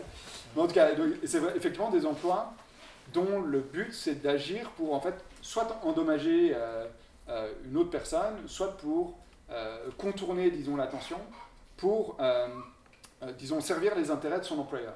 Donc ça, typiquement, c'est tout ce qui est le travail de lobby, les relations publiques, les, communications, typiquement la communication, communication politique. Enfin, moi, je pense qu'il y a beaucoup d'exemples dans les politiciens qu'on connaît aujourd'hui où, effectivement, le message est formaté pour éviter de parler absolument des choses qui fâchent, etc. Euh, et donc évidemment pour euh, sauvegarder la réputation le plus possible. Il y a, donc ça c'est la deuxième. Euh, eux sont dommageables par exemple. Lui, enfin David Graeber considère effectivement que ces gens-là sont dommageables, que parfois, principalement si les lobbies c'est pour servir des industries qui sont polluantes, qui, sont, qui vont à l'encontre des droits humains, etc. Là, ça, dans ce cas-là, l'utilité sociale n'est pas nulle, elle est même négative dans ce cas-là. Le troisième type d'emploi, c'est ce que lui il appelle les duct, duct tapers, avec l'accent à nouveau. Euh, ça, c'est vraiment des gens qui réparent temporairement des problèmes qui, en fait, pourraient être réparés de manière permanente. Alors ça, moi, l'exemple qui me vient en tête, c'est plutôt les gens euh, qui, ont des, euh, qui font du service à la clientèle. Oui, vous, vous avez des entreprises qui offrent des services qui ne sont pas terribles, qui sont plutôt mauvais, et en fait, ces gens-là sont juste là pour, en fait, recevoir, disons, la parole colère, de, colère des individus, et qui ne les réparent pas vraiment, c'est juste pour apaiser, disons, comme, permettre aux gens de ventiler, quoi, finalement, d'une certaine manière. Ça, ça ne doit pas être joyeux non plus comme emploi. Euh, voilà. Donc, la quatrième catégorie, c'est ce qu'il appelle les box stickers, euh, donc les, les, gens qui, qui euh, mettent des, des, croix sur les boîtes. Hein. en tout cas, je ne sais pas comment traduire ça en français. J'ai pas réussi à les traduire en français, donc je les ai gardés en, langue originale, disons. Alors ça, les gestionnaires de ressources humaines, j'espère qu'il n'y en a pas aujourd'hui. Moi, moi je, je, les vois beaucoup un peu comme ça. C'est-à-dire que c'est des gens qui sont présents dans l'entreprise pour donner l'impression que l'entreprise s'occupe d'enjeux, euh, sociétaux, d'enjeux éthiques, des choses comme ça. Mais en vérité, c'est juste pour donner l'impression, quoi, pour donner l'apparence que, disons, qu'on s'occupe d'enjeux euh, euh, dont en fait on se fout un petit peu. Quoi. et alors là, il y, a des études formidables. sur, on voit les, entreprises qui ont le plus de politique, dont, de RSE, on appelle ça, la responsabilité sociale des entreprises. Mm. C'est typiquement c'est les industries minières qui ont le plus de, de politiques comme ça. Et en fait, ils sont implantés dans des pays où parfois ils ont, comme ils embauchent même des milices là, pour, pour faire taire les villages environnants, donc ils détruisent l'environnement et tout. Enfin, donc évidemment, des gens qui conçoivent ces politiques-là et tout, je ne sais pas dans quel état ils doivent se trouver, mais ça semble évident que que, leur emploi ne sert pas vraiment à grand-chose, ils, doivent probablement en être conscients. Et finalement, la cinquième catégorie, c'est ce que lui appelle les taskmasters, qui en fait sont des gens qui créent des tâches supplémentaires alors que ce n'est pas vraiment nécessaire. Donc ça, c'est typiquement des gestionnaires de second niveau qui disent ah bah, ce serait bien que tu me fasses un nouvel organigramme ou fais-moi un PowerPoint sur telle affaire. En fait, on n'a pas tellement besoin de le faire, mais c'est juste, eux veulent justifier de leur présence, et donc d'une certaine manière, ils créent des, ils créent des tâches pour les gens, euh, pour bah, d'une certaine manière exister et essayer de montrer qu'effectivement, ils ne sont pas tout à fait inutiles. Et donc, ce qui est amusant en fait avec les boot chip jobs, et pourquoi j'en parle aujourd'hui, qu'à mon avis, c'est on est arrivé à un, voyez, un niveau d'absurdité dans, dans, le rapport au travail, et dans ce cas-là, l'emploi, euh, qui fait qu'on ne travaille même plus pour quelque chose de concret, ni euh, parce que le travail était particulièrement concret, évidemment, avant le XXe siècle. Essentiellement, c'était transformer la matière, hein, c'était matière première, enfin, c'était l'industrie première ou secondaire. On a commencé à tertiariser beaucoup l'économie à la fin du XXe siècle, mais ça restait quand même du, travail d'utilité sociale euh, assez évident. Là, dans ce cas-là, c'est même plus le cas. Donc, on est arrivé quand même à un niveau d'abstraction de, qui dépasse l'entendement, euh, qui est en fait devenu de l'absurdité. Mais ce qui est intéressant, c'est que généralement bien rémunéré. C'est des emplois qui ne sont pas forcément mal rémunérés. Et donc, c'est pas des. Lui, il fait la différence entre chip jobs et shit jobs. Ce c'est pas des emplois de merde, euh, c'est juste des emplois absurdes. Euh, et ce qui va vraiment à l'encontre, j'en parlais au tout début, là, mais de la recherche d'efficience qui est a priori au centre du, euh, du marché privé. Donc là, je pense qu'il y a d'ailleurs un cours qui va montrer l'inefficience du marché privé en, santé, je crois à l'UPOP bientôt.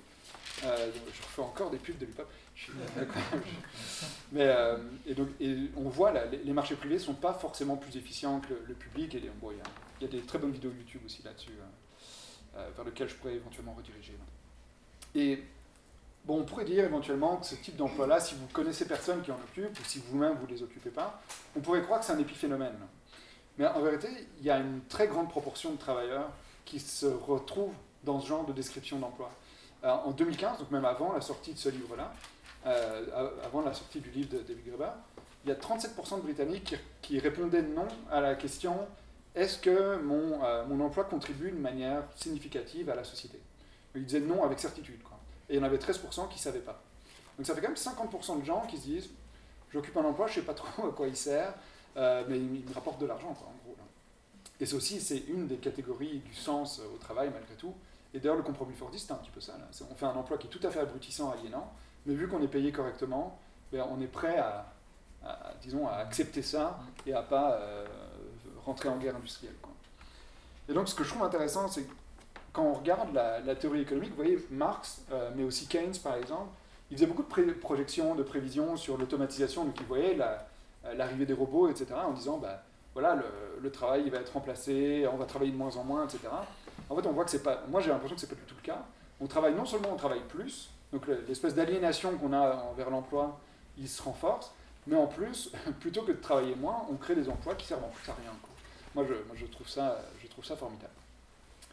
Et euh, si ces emplois, ben, ils sont pas mal payés, euh, par contre, ils sont extrêmement violents sur le plan psychologique. Euh, et donc ça, c'est aussi, un aspect important de la crise de l'emploi actuelle, je pense. C'est vraiment la, montée de la prévalence des risques psychosociaux, on appelle ça, donc là, en fait des problèmes de santé mentale mais qui sont reliés au travail. Ça, c'est très bien documenté en France. J'ai trouvé, moins de données au, Canada, mais, mais j'en ai quand même quelques-uns. Et d'ailleurs, Greber, il explique ça. en fait, il, explique ça par un argument en trois étapes. Il dit, bah, d'une part, pourquoi est-ce qu'on se sent mal? Parce que la personne, elle se sent obligée de prétendre de faire quelque chose d'utile, pour essayer de garder les apparences, essayer de montrer qu'on adhère à des normes sociales, etc. ce qui les met sous pression, en fait. Ce qui les oblige un peu à mentir. Alors, je ne sais pas si vous avez déjà menti comme tous les jours, etc. Là, moi, ça m'est arrivé, c'est horrible l'aveu que je suis en train de faire. Mais ça demande énormément d'énergie mentale et on se sent très mal, en fait. Euh, parce qu'en fait, on le sait au fond de nous. Lorsqu'on est en train de mentir, d'une certaine manière, on le sait. Et eux-mêmes, en faisant semblant d'être utiles, alors qu'ils savent, au fond d'eux, il y en a beaucoup qui sont très conscients. Parce qu'en fait, David Graeber avait d'abord fait un essai en 2013, et puis ça a été assez, euh, euh, assez populaire, disons, comme, résultat de recherche. Et donc, il a demandé des témoignages. Et donc, cinq ans plus tard, il a écrit son livre en partant aussi des témoignages. Donc il y a beaucoup de gens qui se sont reconnus dans, ces descriptions-là. Donc en le sachant très bien qu'il faisait un emploi qui est tout à fait utile, euh, mais il l'occupait quand même parce qu'en bah, fait on n'a pas le choix. Euh, il faut qu'on ait un revenu aussi. Et donc, évidemment, donc ça c'est la, première chose, les gens sont, sont, obligés de mentir ou en tout cas de, maintenir des apparences. En deuxième lieu, ben, évidemment, les, travailleurs sont angoissés de pouvoir être découverts, euh, donc ils sont inutiles, de pouvoir être exposés, disons, au public, comme quoi ils ne sont pas en train de contribuer à la société, etc. S'ils se rendaient compte qu'ils n'étaient pas tout seuls, peut-être que ça les soulagerait, mais dans tous les cas, c'est assez désagréable. Et en plus, finalement, ben, cette situation dans laquelle ils se trouvent, en fait, se force, euh, les force plutôt, à aller à l'encontre de leurs valeurs. Généralement, la, grande majorité des gens considèrent que l'honnêteté, par exemple, c'est une valeur qui les tient à cœur, euh, qui, qui, souhaitent euh, privilégier, etc. Mais évidemment, dans ce cas-là, ils se rendent compte qu'ils sont un peu malhonnêtes intellectuellement. et donc, ça les met dans une sorte de conflit moral qui est en fait assez violent pour, la, pour la santé mentale, de telle sorte que, bah, selon tout à fait. Ah ben, d'ailleurs, le Volvo, enfin, c'est vrai quand on parle de capitalisme, on a tendance à en parler. Enfin, chacun a peut-être sa définition en tête. c'est comme des mots, enfin, c'est comme inégalité. Enfin, c'est des mots qui nécessiteraient à chaque fois, à mon avis, d'être définis. Et c'est vrai qu'en vérité, ce qu'on a euh, sur Terre, disons aujourd'hui, c'est des variétés de capitalisme, avec euh, des intensités plus ou moins fortes en libéralisme, euh, en démocratie, etc. Et c'est vrai que dans les pays nordiques, scandinaves, c'est vrai qu'il y a des traditions démocratiques un peu plus intenses. c'est dans la culture, disons D'ailleurs, il y a une présence syndicale beaucoup plus importante euh, dans, euh, le marché, dans l'économie, euh, disons. scandinave, je pense que j'en ai déjà parlé, c'est pour ça que je cherchais mes mots, j'étais en train de me dire, tiens, je, pense que je radote. mais effectivement, les, syndicats sont présents de manière massive dans l'économie, et c'est comme ça qu'ils fonctionnent depuis très longtemps. Donc il y, a une sorte de tradition démocratique de dialogue social, où les décisions se prennent comme ça entre des parties prenantes, avec des intérêts qui sont on, reconnaît qu'il y a un conflit d'intérêts, mais on n'a pas de problème à en discuter et à négocier. Quoi. Et donc, effectivement, c'est pas une sortie de capitalisme. Ça, c'est assez clair. Leur Volvo est une entreprise capitaliste. Euh, leur but, c'était pas spécialement de, de, de, trouver un modèle euh, anticapitaliste. C'était plutôt euh, est-ce que ça pourrait me permettre d'améliorer la production? C'était beaucoup, plus, beaucoup plus ça. Mais cela dit, et donc c'est un peu une solution réformiste. C'est la, la, solution sociodémocrate. Quoi dire, euh, bon, on reste dans le capitalisme, mais on essaie d'ajouter un peu plus de démocratie. Alors, c'est effectivement peut-être pas les, solutions euh, vers lesquelles je suis euh, le plus porté, mais j'ai tendance à dire que c'est toujours mieux que ce qui existe aujourd'hui, c'est-à-dire la, gestion terroriste, en tout cas très hiérarchisée.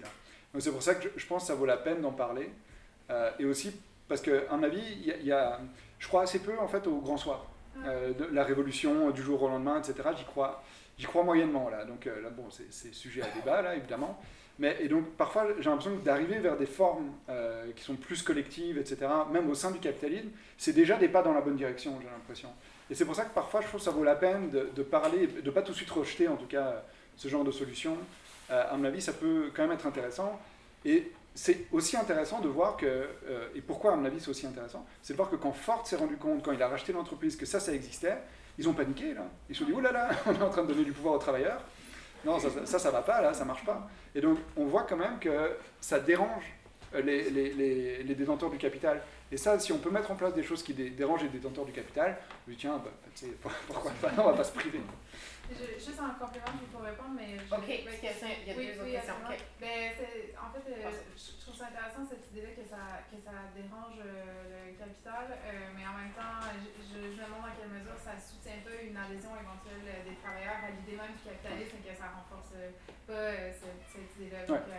Voilà, je, je Oh, c'est pas critique, mais je ne suis pas en faveur du grand soir non plus. Ah oui, non, non. Voilà, donc, euh, non, non, mais c'est tout à fait recevable. Moi, je, c'est tout à fait possible. Et euh, en, fait, c'est pour ça hein, d'ailleurs que je disais, je ne sais pas quelle solution serait à privilégier, etc. Et c'est pour ça que euh, je suis intéressé d'en discuter parce que c'est quelque chose que je vois que j'ai l'impression que c'est mieux, mais effectivement, est-ce que c'est la solution Et est-ce que c'est pas une manière de rester dans l'impasse, mais une impasse plus supportable finalement? Et est-ce que c'est ça qu'on veut? Effectivement, je ne sais pas quoi. Ça, c'est clairement.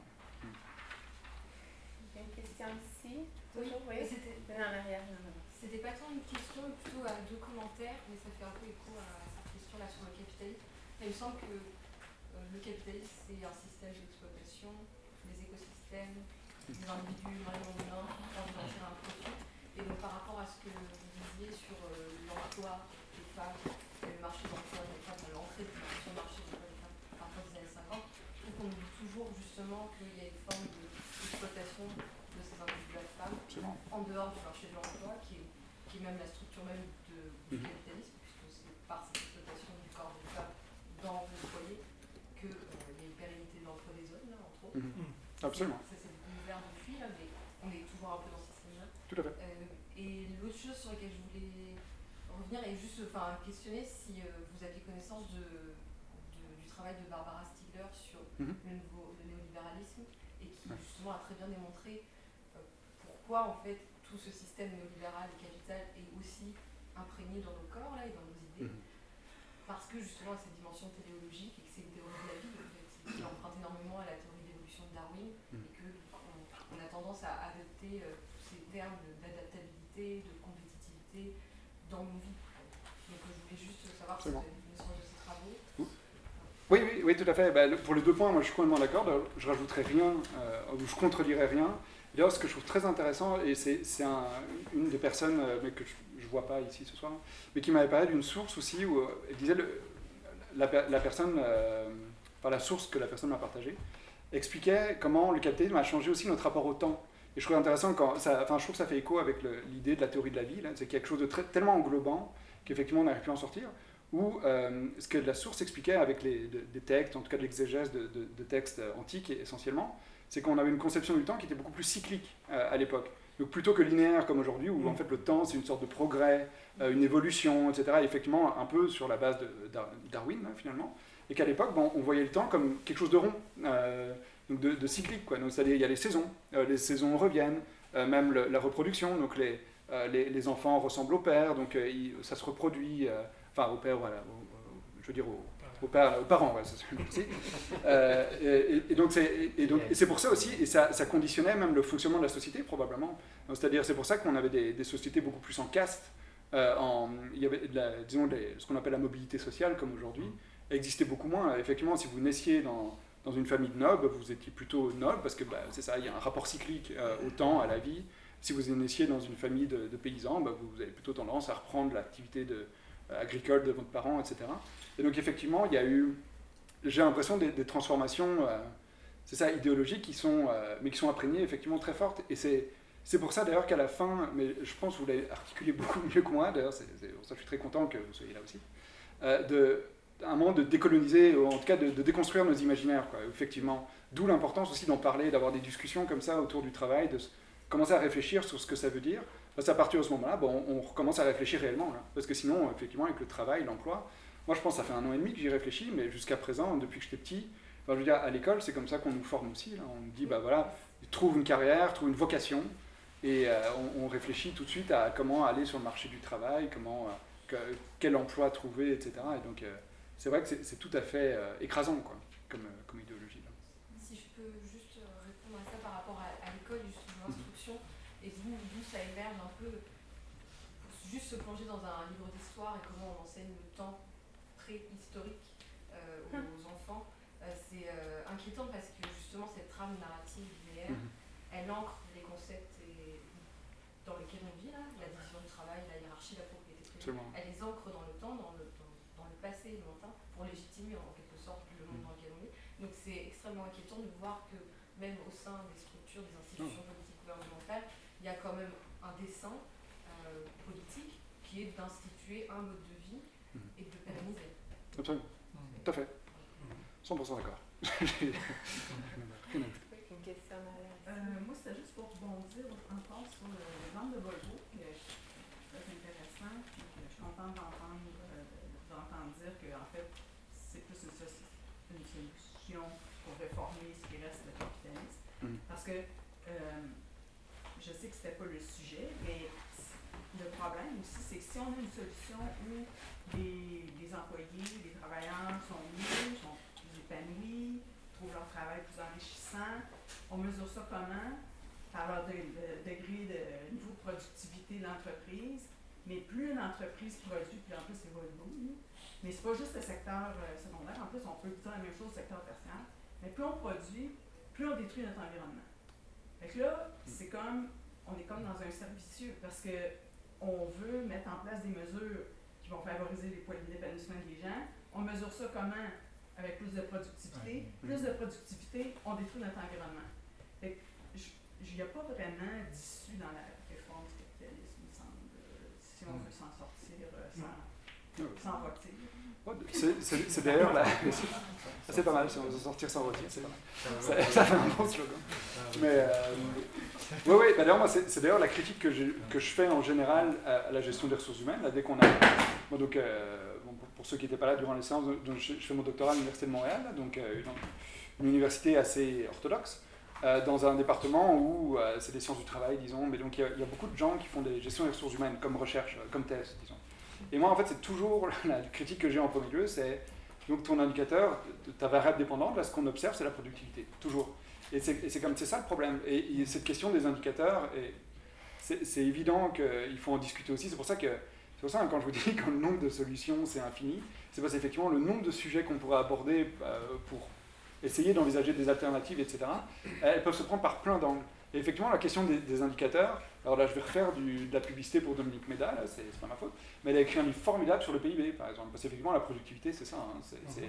la comptabilité nationale, c'est le PIB. Et effectivement, ça consiste essentiellement à mesurer ce qu'on produit sans prendre en compte la qualité de ce qu'on produit ou euh, pourquoi on a produit une guerre, par exemple, c'est génial pour le PIB. Mais bon, est-ce qu'on a envie de guerre Voilà quoi. Mais, mais, il y a dans plein d'alternatives qui sont possibles. Il y a des indicateurs qui sont, euh, qui sont créés pour prendre en compte la pollution, euh, des externalités positives et négatives, etc. donc ça, c'est vraiment une, une, réflexion qui a déjà été engagée, qui est, qui est même assez prometteuse dans le sens où il y a certains pays qui commencent justement à essayer de remettre en question la, la centralité du PIB dans la réflexion euh, politique. Euh, je, pense, je, crois que c'est la Nouvelle-Zélande ou, euh, et un autre pays, je crois que c'est le Bhoutan, enfin un, pays, mm. vraiment un, assez petit petit, un assez petit pays, qui justement a, cette idée de prendre en compte le, le, bonheur national. Oui, c'est ça, exactement, c'est ça. Et donc chaque décision politique doit être prise aussi sous cet angle-là. Donc ça ne veut pas dire qu'ils ont tout à fait évacué le PIB. C'est d'ailleurs le PIB, c'est pas un, enfin, c'est un indicateur comme un autre. Là. Je veux dire, c'est comme la technologie. Pour moi, c'est on a inventé quelque chose, c'est un outil on peut s'en servir, mais de manière complémentaire avec d'autres outils, mhm. et on peut résister à ça. Moi, c'est comme la technologie, quand, quand j'entends des gens sur la, technologie à dire ah, ah, bah oui, c'est la, bah, un peu comme on disait finalement, c'est la marche naturelle, voilà, on se développe, mais on a aussi le droit de les, refuser. Euh, on a le droit aussi de faire des choix, de, mhm. de décider de, de, ça, de, refuser certaines technologies ou de comment les utiliser. Et ça, j'ai l'impression qu'on oublie ça, de, qu'on a aussi une capacité de décider politiquement, et que c'est pas juste l'acteur privé. Euh, parce qu'il a envie de faire des profits, effectivement. Et ça, euh, je, je crois que je l'ai déjà dit plein de fois, mais effectivement, sous, sous un règne capitaliste, sous un régime capitaliste, bah, les acteurs privés, leur but c'est de faire du profit. Donc euh, effectivement, c'est difficile de sortir de là. Ouais, tout à fait. Ouais, tout à fait, tout à fait. Leur logiciel, il est. Il faut faire du profit, et donc c'est dur de sortir. C'est pour ça que j'y crois très peu en l'initiative privée pour résoudre tous ces enjeux-là qui, qui, sont, qui dépassent, disons, le, micro. Quoi. Donc, c'est une longue tirade pour dire que je suis tout à fait d'accord. Euh, mais, mais, mais je, je, comme dire, je maintiens quand même que ça, ça demeure, j'ai l'impression, des pas dans la bonne direction, dans le sens où au moins on ramène un peu de démocratie, ce qui manque dans le monde du travail, en fait, je trouve. En fait, et c'est un des problèmes, à mon avis, qui, est central dans le marché du travail, c'est ce manque de démocratie, quoi, qui, qui est hérité des, des, modèles terroristes, où effectivement le gestionnaire, euh, euh, du haut de sa, sa tour d'ivoire, finalement décide de la manière dont ça fonctionne j'ai l'impression qu'au moins rajouter de la démocratie, c'est déjà un pas dans la bonne direction. Donc euh, c'est comme euh, la meilleure défense que je peux faire de Volvo, mais certainement pas en train de dire que c'est effectivement une solution parfaite. Là. Euh, loin de là.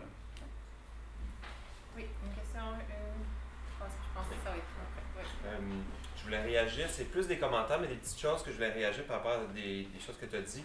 à un moment donné, tu parlais des, de la gig économie, donc mettons mm-hmm. Uber. Ben, j'avais déjà discuté avec un, un conducteur Uber, puis j'avais dit, mais il paraît que c'est la misère, ça, puis que tu fais pas d'argent. Il me dit, non, non, j'en fais de l'argent, mais il faut ajuster son horaire aux plages payantes. Fait qu'il m'avait expliqué que pour faire, pour que ça soit rentable pour lui, il faisait euh, les vendredis soirs, les samedis soirs, la nuit, il faisait des horaires atypiques. Euh, parce que c'est ça qui était le plus payant. Lui pouvait se le permettre.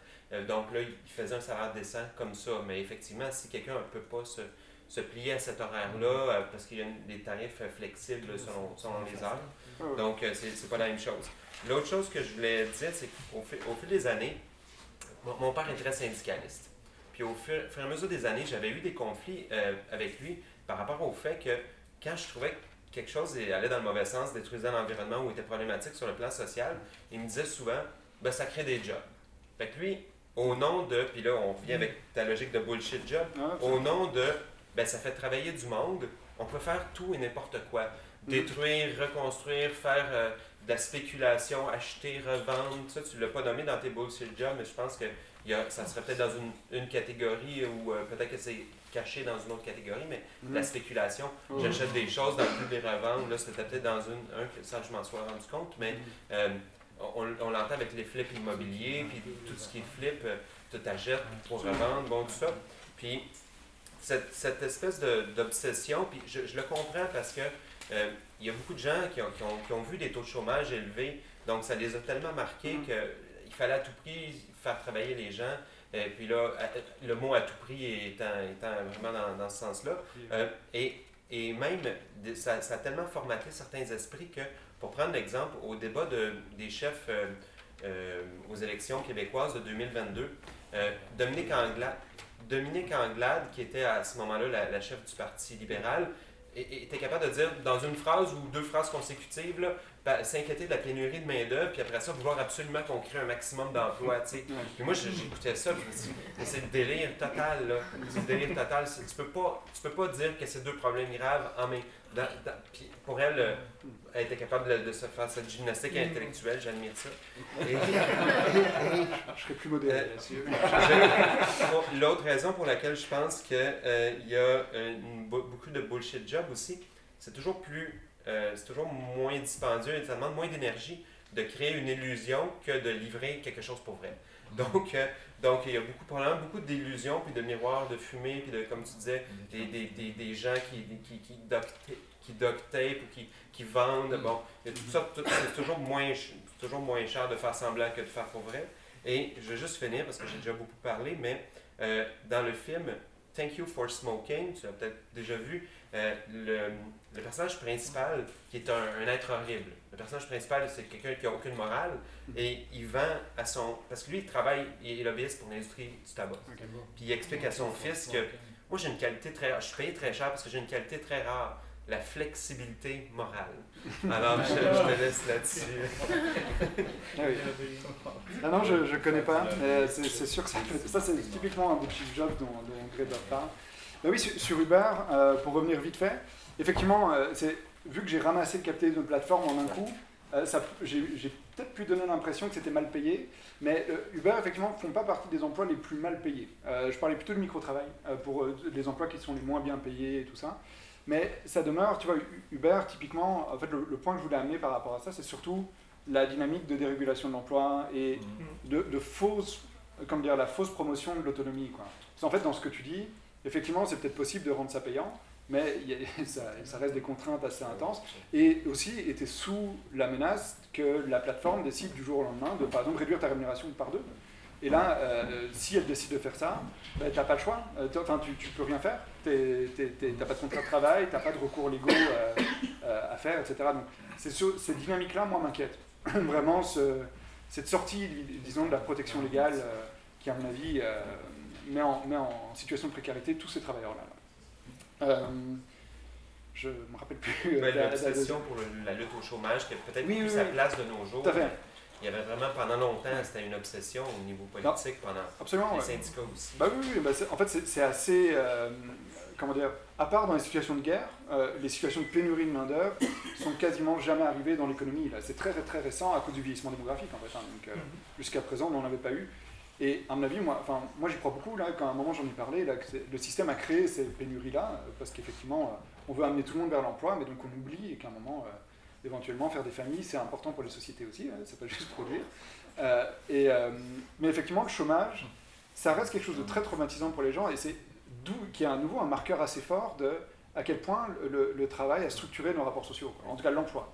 Parce qu'effectivement, les, enquêtes, les entrevues, disons, enfin des- des enquêtes scientifiques qui ont été faites sur les chômeurs montrent à quel point ils sont dans des situations de mal-être euh, assez intenses, vraiment. euh, euh, c'est pour ça que moi, moi, je suis toujours assez agacé quand j'entends sou- souvent, souvent les gens à droite évidemment, qui, qui commencent à insulter les gens qui travaillent pas ou qui sont les gens qui sont au chômage comme étant des paresseux, etc.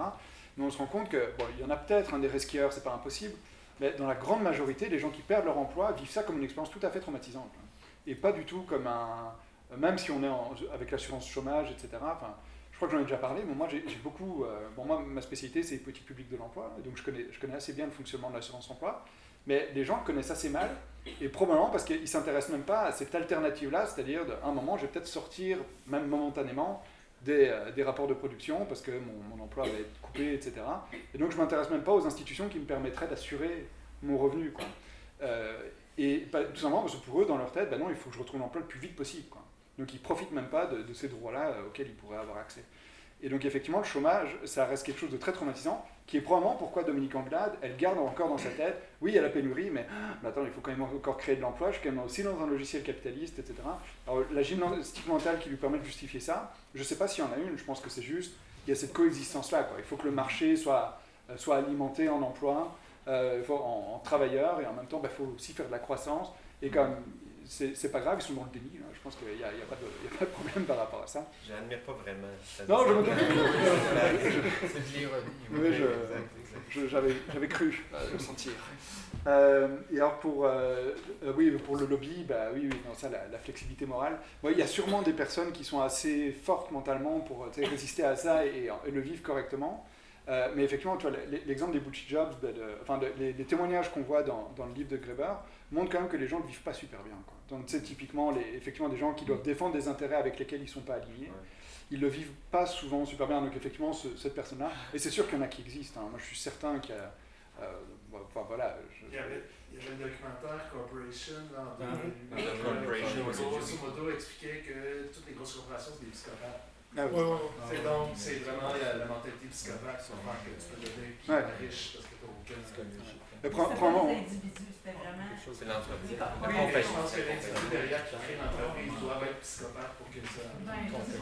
C'est un psychopathe. Ah, excusez-moi.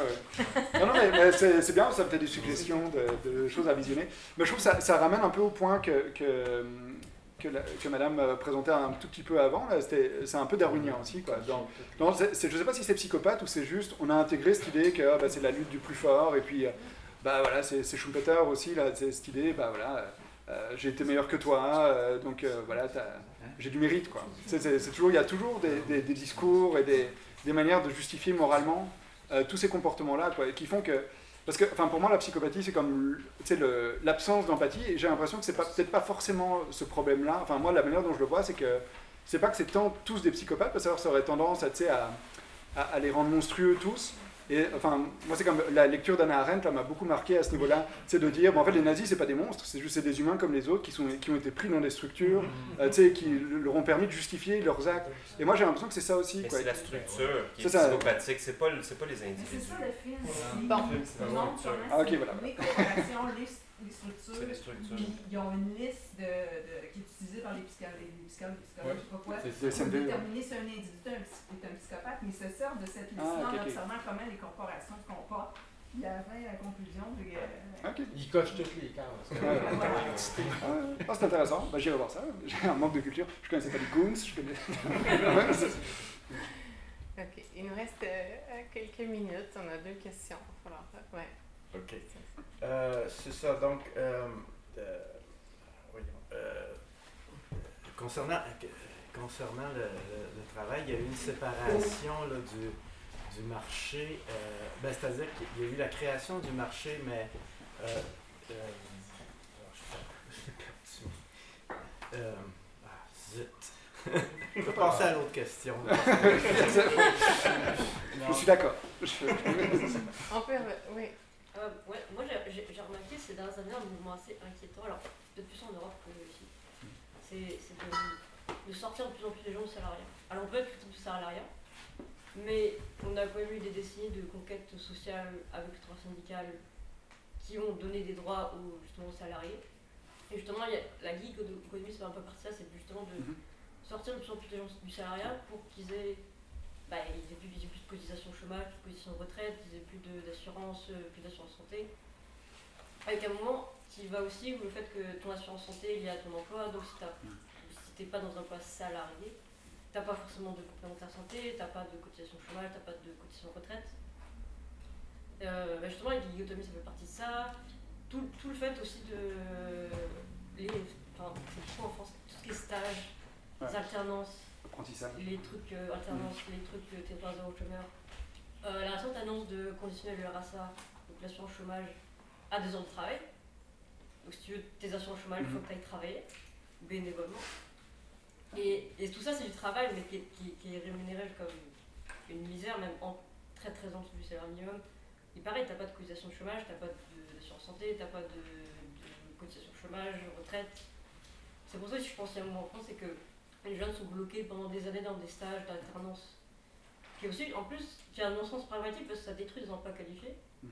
où les employeurs vont préférer prendre des alternants euh, qui vont rouler tous les ans. Ah, en plus, dont le salaire est payé comme à 70% par l'État, que prendre des employés à temps plein qui vont avoir un travail stable.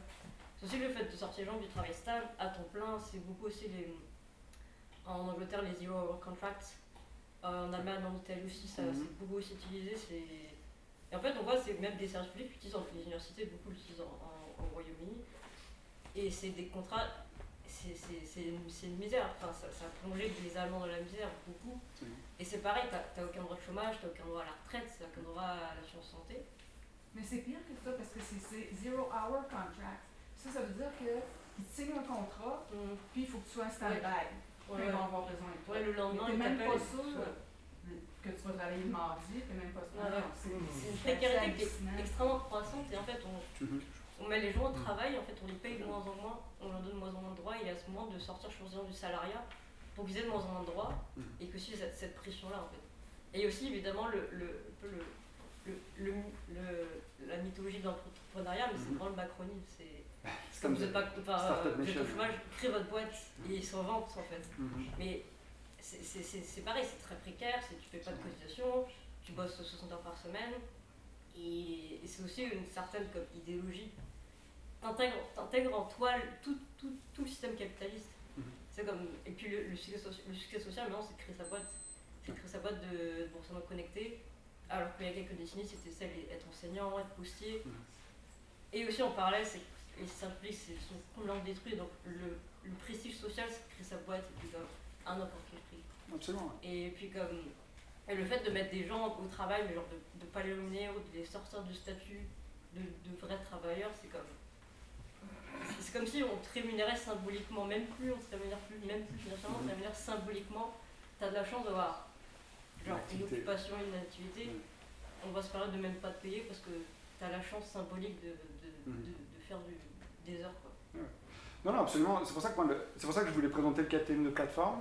J'aurais peut-être même dû quand même le présenter un tout petit peu cette dynamique-là, effectivement, d'attaque sur le salariat, en tout cas sur un homme salarial. Là, en fait, je le dis au tout début du cours, mais vraiment rapidement. Mais c'est effectivement, pour moi, le KTM plateforme, c'est comme la forme avancée de toutes ces initiatives-là, mais là qui vient du, secteur privé, mais là, effectivement, avec tous les exemples que tu as accumulés en France et ailleurs en Europe, là, effectivement, euh, euh, là, on voit que l'État, il participe à ça. Et là, je pense que tu as raison, il y a une valorisation du discours entrepreneurial qui, qui met du coup, enfin en tout cas qui, qui, euh, qui justifie toutes ces, tous ces changements-là. Et aussi, à, mon avis, moi, moi, ça revient toujours avec ce mouvement dont j'ai peu parlé, mais de mondialisation et d'intensification de la concurrence, au moins dans les discours, là, et de dire effectivement, ah bon, les salariés coûtent trop cher, les, ce qu'on appelle les charges sociales aussi, hein, enfin, c'est le, coût du travail ou les charges sociales, qu'on peut appeler aussi cotisation sociale, les choix, les, choix des mots qu'on utilise est très révélateur aussi de la, la position idéologique qu'on a. Euh, et effectivement, c'est quasiment justifié uniquement pour ça. C'est effectivement en France, je pense. Enfin, moi je viens de Belgique, mais je connais, je suis un petit peu les débats. Et souvent, c'est ça, le travail en France coûte trop cher. Euh, il faut réduire le coût du travail, etc. Les entreprises sont, euh, sont étranglées. Puis bon, les, quand même, les deux personnes les plus riches du monde sont en France. Vraiment, genre pour un, pour un pays aussi, comment dire, hostile envers les, les, les milliardaires, c'est quand même quelque chose d'assez ironique. Euh, mais bon, mais effectivement, euh, j'ai perdu. moi, je trouve, ça, très drôle l'initiative de vouloir faire travailler les chômeurs. C'est incroyable, c'est d'une innovation incroyable. Euh, enfin, travailler bénévolement. Quoi. et pour rajouter à ça, moi je dirais même qu'en Belgique, on a créé un statut comme entre bénévoles et salariés qui s'appelle le volontariat, où c'est pas tout à fait bénévole parce qu'on a une indemnité de déplacement et un, le repas genre, qui est payé, quelque chose comme ça comme du défraiement, enfin je sais plus exactement le terme exact dans la loi, mais qui est comme en fait entre les deux. Quoi. Et, ça, c'est un, un, statut, euh, dire, que les agences d'emploi, c'est comme en France, je crois que ça s'appelle Pôle emploi, mais en Belgique, c'est des, autres noms. Là, j'arrive plus à me rappeler du nom, mais pas de toute façon, vous en foutez. Là, j'espère que vous n'allez pas aller en Belgique. Enfin, j'espère. Je ne vous, souhaite pas d'aller en Belgique, plutôt. Euh, je ne suis, pas un très bon ambassadeur de mon pays. Mais c'est un, statut, donc on, encourage tous les jeunes qui arrivent sur le marché du travail à, rejoindre, et donc ils travaillent entre autres aussi pour des services publics, et majoritairement pour les services publics, dans les hôpitaux, etc. Donc pour, évidemment, bah, pas de salaire, hein. enfin, je ne sais pas comment ils payent leur loyer avec un repas, enfin, qu'ils mangent. Donc, euh, enfin, je veux dire, c'est, euh, je comprends pas comment ça fonctionne, mais c'est vu comme une avancée, quoi. Donc de, de, une meilleure intégration à l'emploi, etc.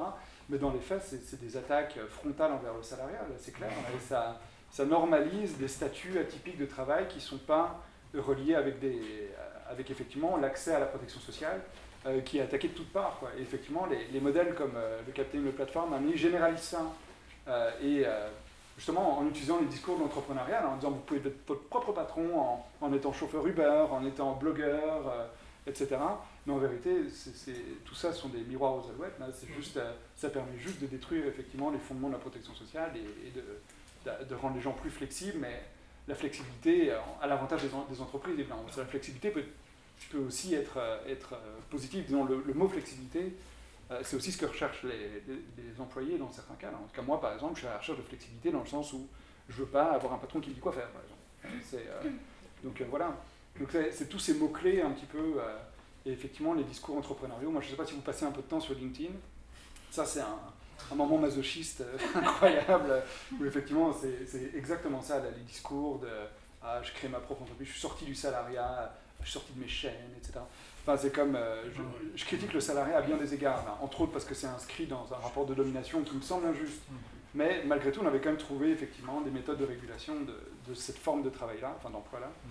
euh, qui permettaient d'arriver au moins à une situation où il n'y avait pas des inégalités incroyables qui se creusaient. Et là, effectivement, on arrive dans une situation où, à mon avis, les inégalités sont appelées à, exploser dans les prochaines années, ou en tout cas à augmenter. Je ne veux, pas, pas faire du, du sensationnalisme la, la, question est revenue. Oui, oui. Je pense que ça aide vraiment vite. Oui, ben c'est ça. Alvin Toff, là, dans la troisième vague, parlait que, bon, euh, le producteur puis le consommateur, c'est fusionné pour créer, pour créer le marché. Parce qu'avant, tu étais agriculteur, donc tu produisais ce que tu mangeais, euh, tu étais tisserand, tu, tu, prenais ton, ton linge, tu, tu fabriquais toi-même ton linge. Ben, avec la crise écologique, on va être obligé de revenir aux essentiels qui va être de se nourrir, de produire son énergie, de se loger, euh, etc. Donc, il, va falloir qu'il se crée quelque chose comme euh, un genre, bon, lui, il parlait de consommateur, c'est-à-dire de producteur-consommateur, qui fait lui-même ses choses. Puis c'est un peu ce qu'on fait à, l'épicerie quand on emballe ses mmh. trucs, là, avec la machine on, produit en même temps qu'on consomme. Là, mm. Il y a ça qui, qui, se crée. Je ne sais pas par contre comment intégrer là-dedans ce qui va arriver avec l'intelligence artificielle. Là, parce que je sais pas ce que ça va créer dans le. c'est ça. Ouais. ça, c'est clair, c'est des débats qui me dépassent aussi un peu le. Mm. Qu'est-ce qu'on va faire avec l'intelligence artificielle là enfin, mais moi ça, moi, ça demeure que pour l'intelligence artificielle, il y a toujours des moyens de l'impression de s'opposer tout simplement. enfin, ça a l'air simpliste, mais parfois j'ai l'impression qu'on oublie, qu'on a le droit de refuser quand même d'utiliser ces trucs-là. Enfin, ça me paraît tellement évident. Et pour, ouais, pour effectivement le, la question du pro-sommateur, comme ça, bah, c'est toute la. Moi, c'est la, la, la, grande rupture qui s'est faite entre la séance 2 et 3. C'est l'idée qu'avant on produisait pour créer une valeur d'usage. Euh, et que maintenant on crée pour une valeur d'échange. C'est-à-dire qu'on mm. on va sur le marché du travail pour avoir un salaire qui nous permet d'échanger notre salaire euh, contre, euh, contre les moyens de notre subsistance, enfin plutôt contre, euh, contre l'alimentation, le logement, etc. Alors qu'avant, effectivement, bah, généralement, on était plutôt propriétaire et on consommait notre propre production, etc. Bon, il, y avait, il y avait des désavantages, hein, il n'y avait pas que du bon là-dedans, mais effectivement, probablement qu'il va falloir revenir le plus possible à une sorte de forme comme ça. Une forme hybride peut-être. C'est ça, oui, probablement, dans, dans, le futur. Et en plus, j'ai l'impression qu'on ne part pas de rien. Hein. C'est parce que parfois, on a l'impression qu'en quand les gens disent c'est quoi l'alternative, c'est comme si on partait de rien. Mais on a quand même des infrastructures qu'on va pouvoir utiliser, enfin, si on change le, le système. Enfin, il y, y a, aussi toute cette réflexion-là à avoir, là, comment est-ce qu'on peut mettre à profit, mais autrement, euh, ce qu'on a déjà, des, infrastructures euh, industrielles, etc., qu'on pourrait réutiliser, mais de manière euh, différentes pour chercher autre chose que le profit. D'où la, la, la, la, grande réflexion à mon avis sur les communs qu'il faut avoir. L'UPOP est un bon exemple, là, je pense, mais, mais je pense qu'il peut y avoir aussi pour tout ce qui est des, secteurs de la production, etc. Et donc là, euh, d'où le fait que moi je serai probablement au cours dans, je ne sais pas quand c'est là, mais bientôt, là, je pense que c'est des vraies réflexions à avoir. C'est le 4 mai. 4 mai Ça commence à 4 mai. Ok, bah dans, dans deux semaines, quoi, c'est ça. Oui, jeudi 4 mai, vous oubliez. À 19h. Merci beaucoup.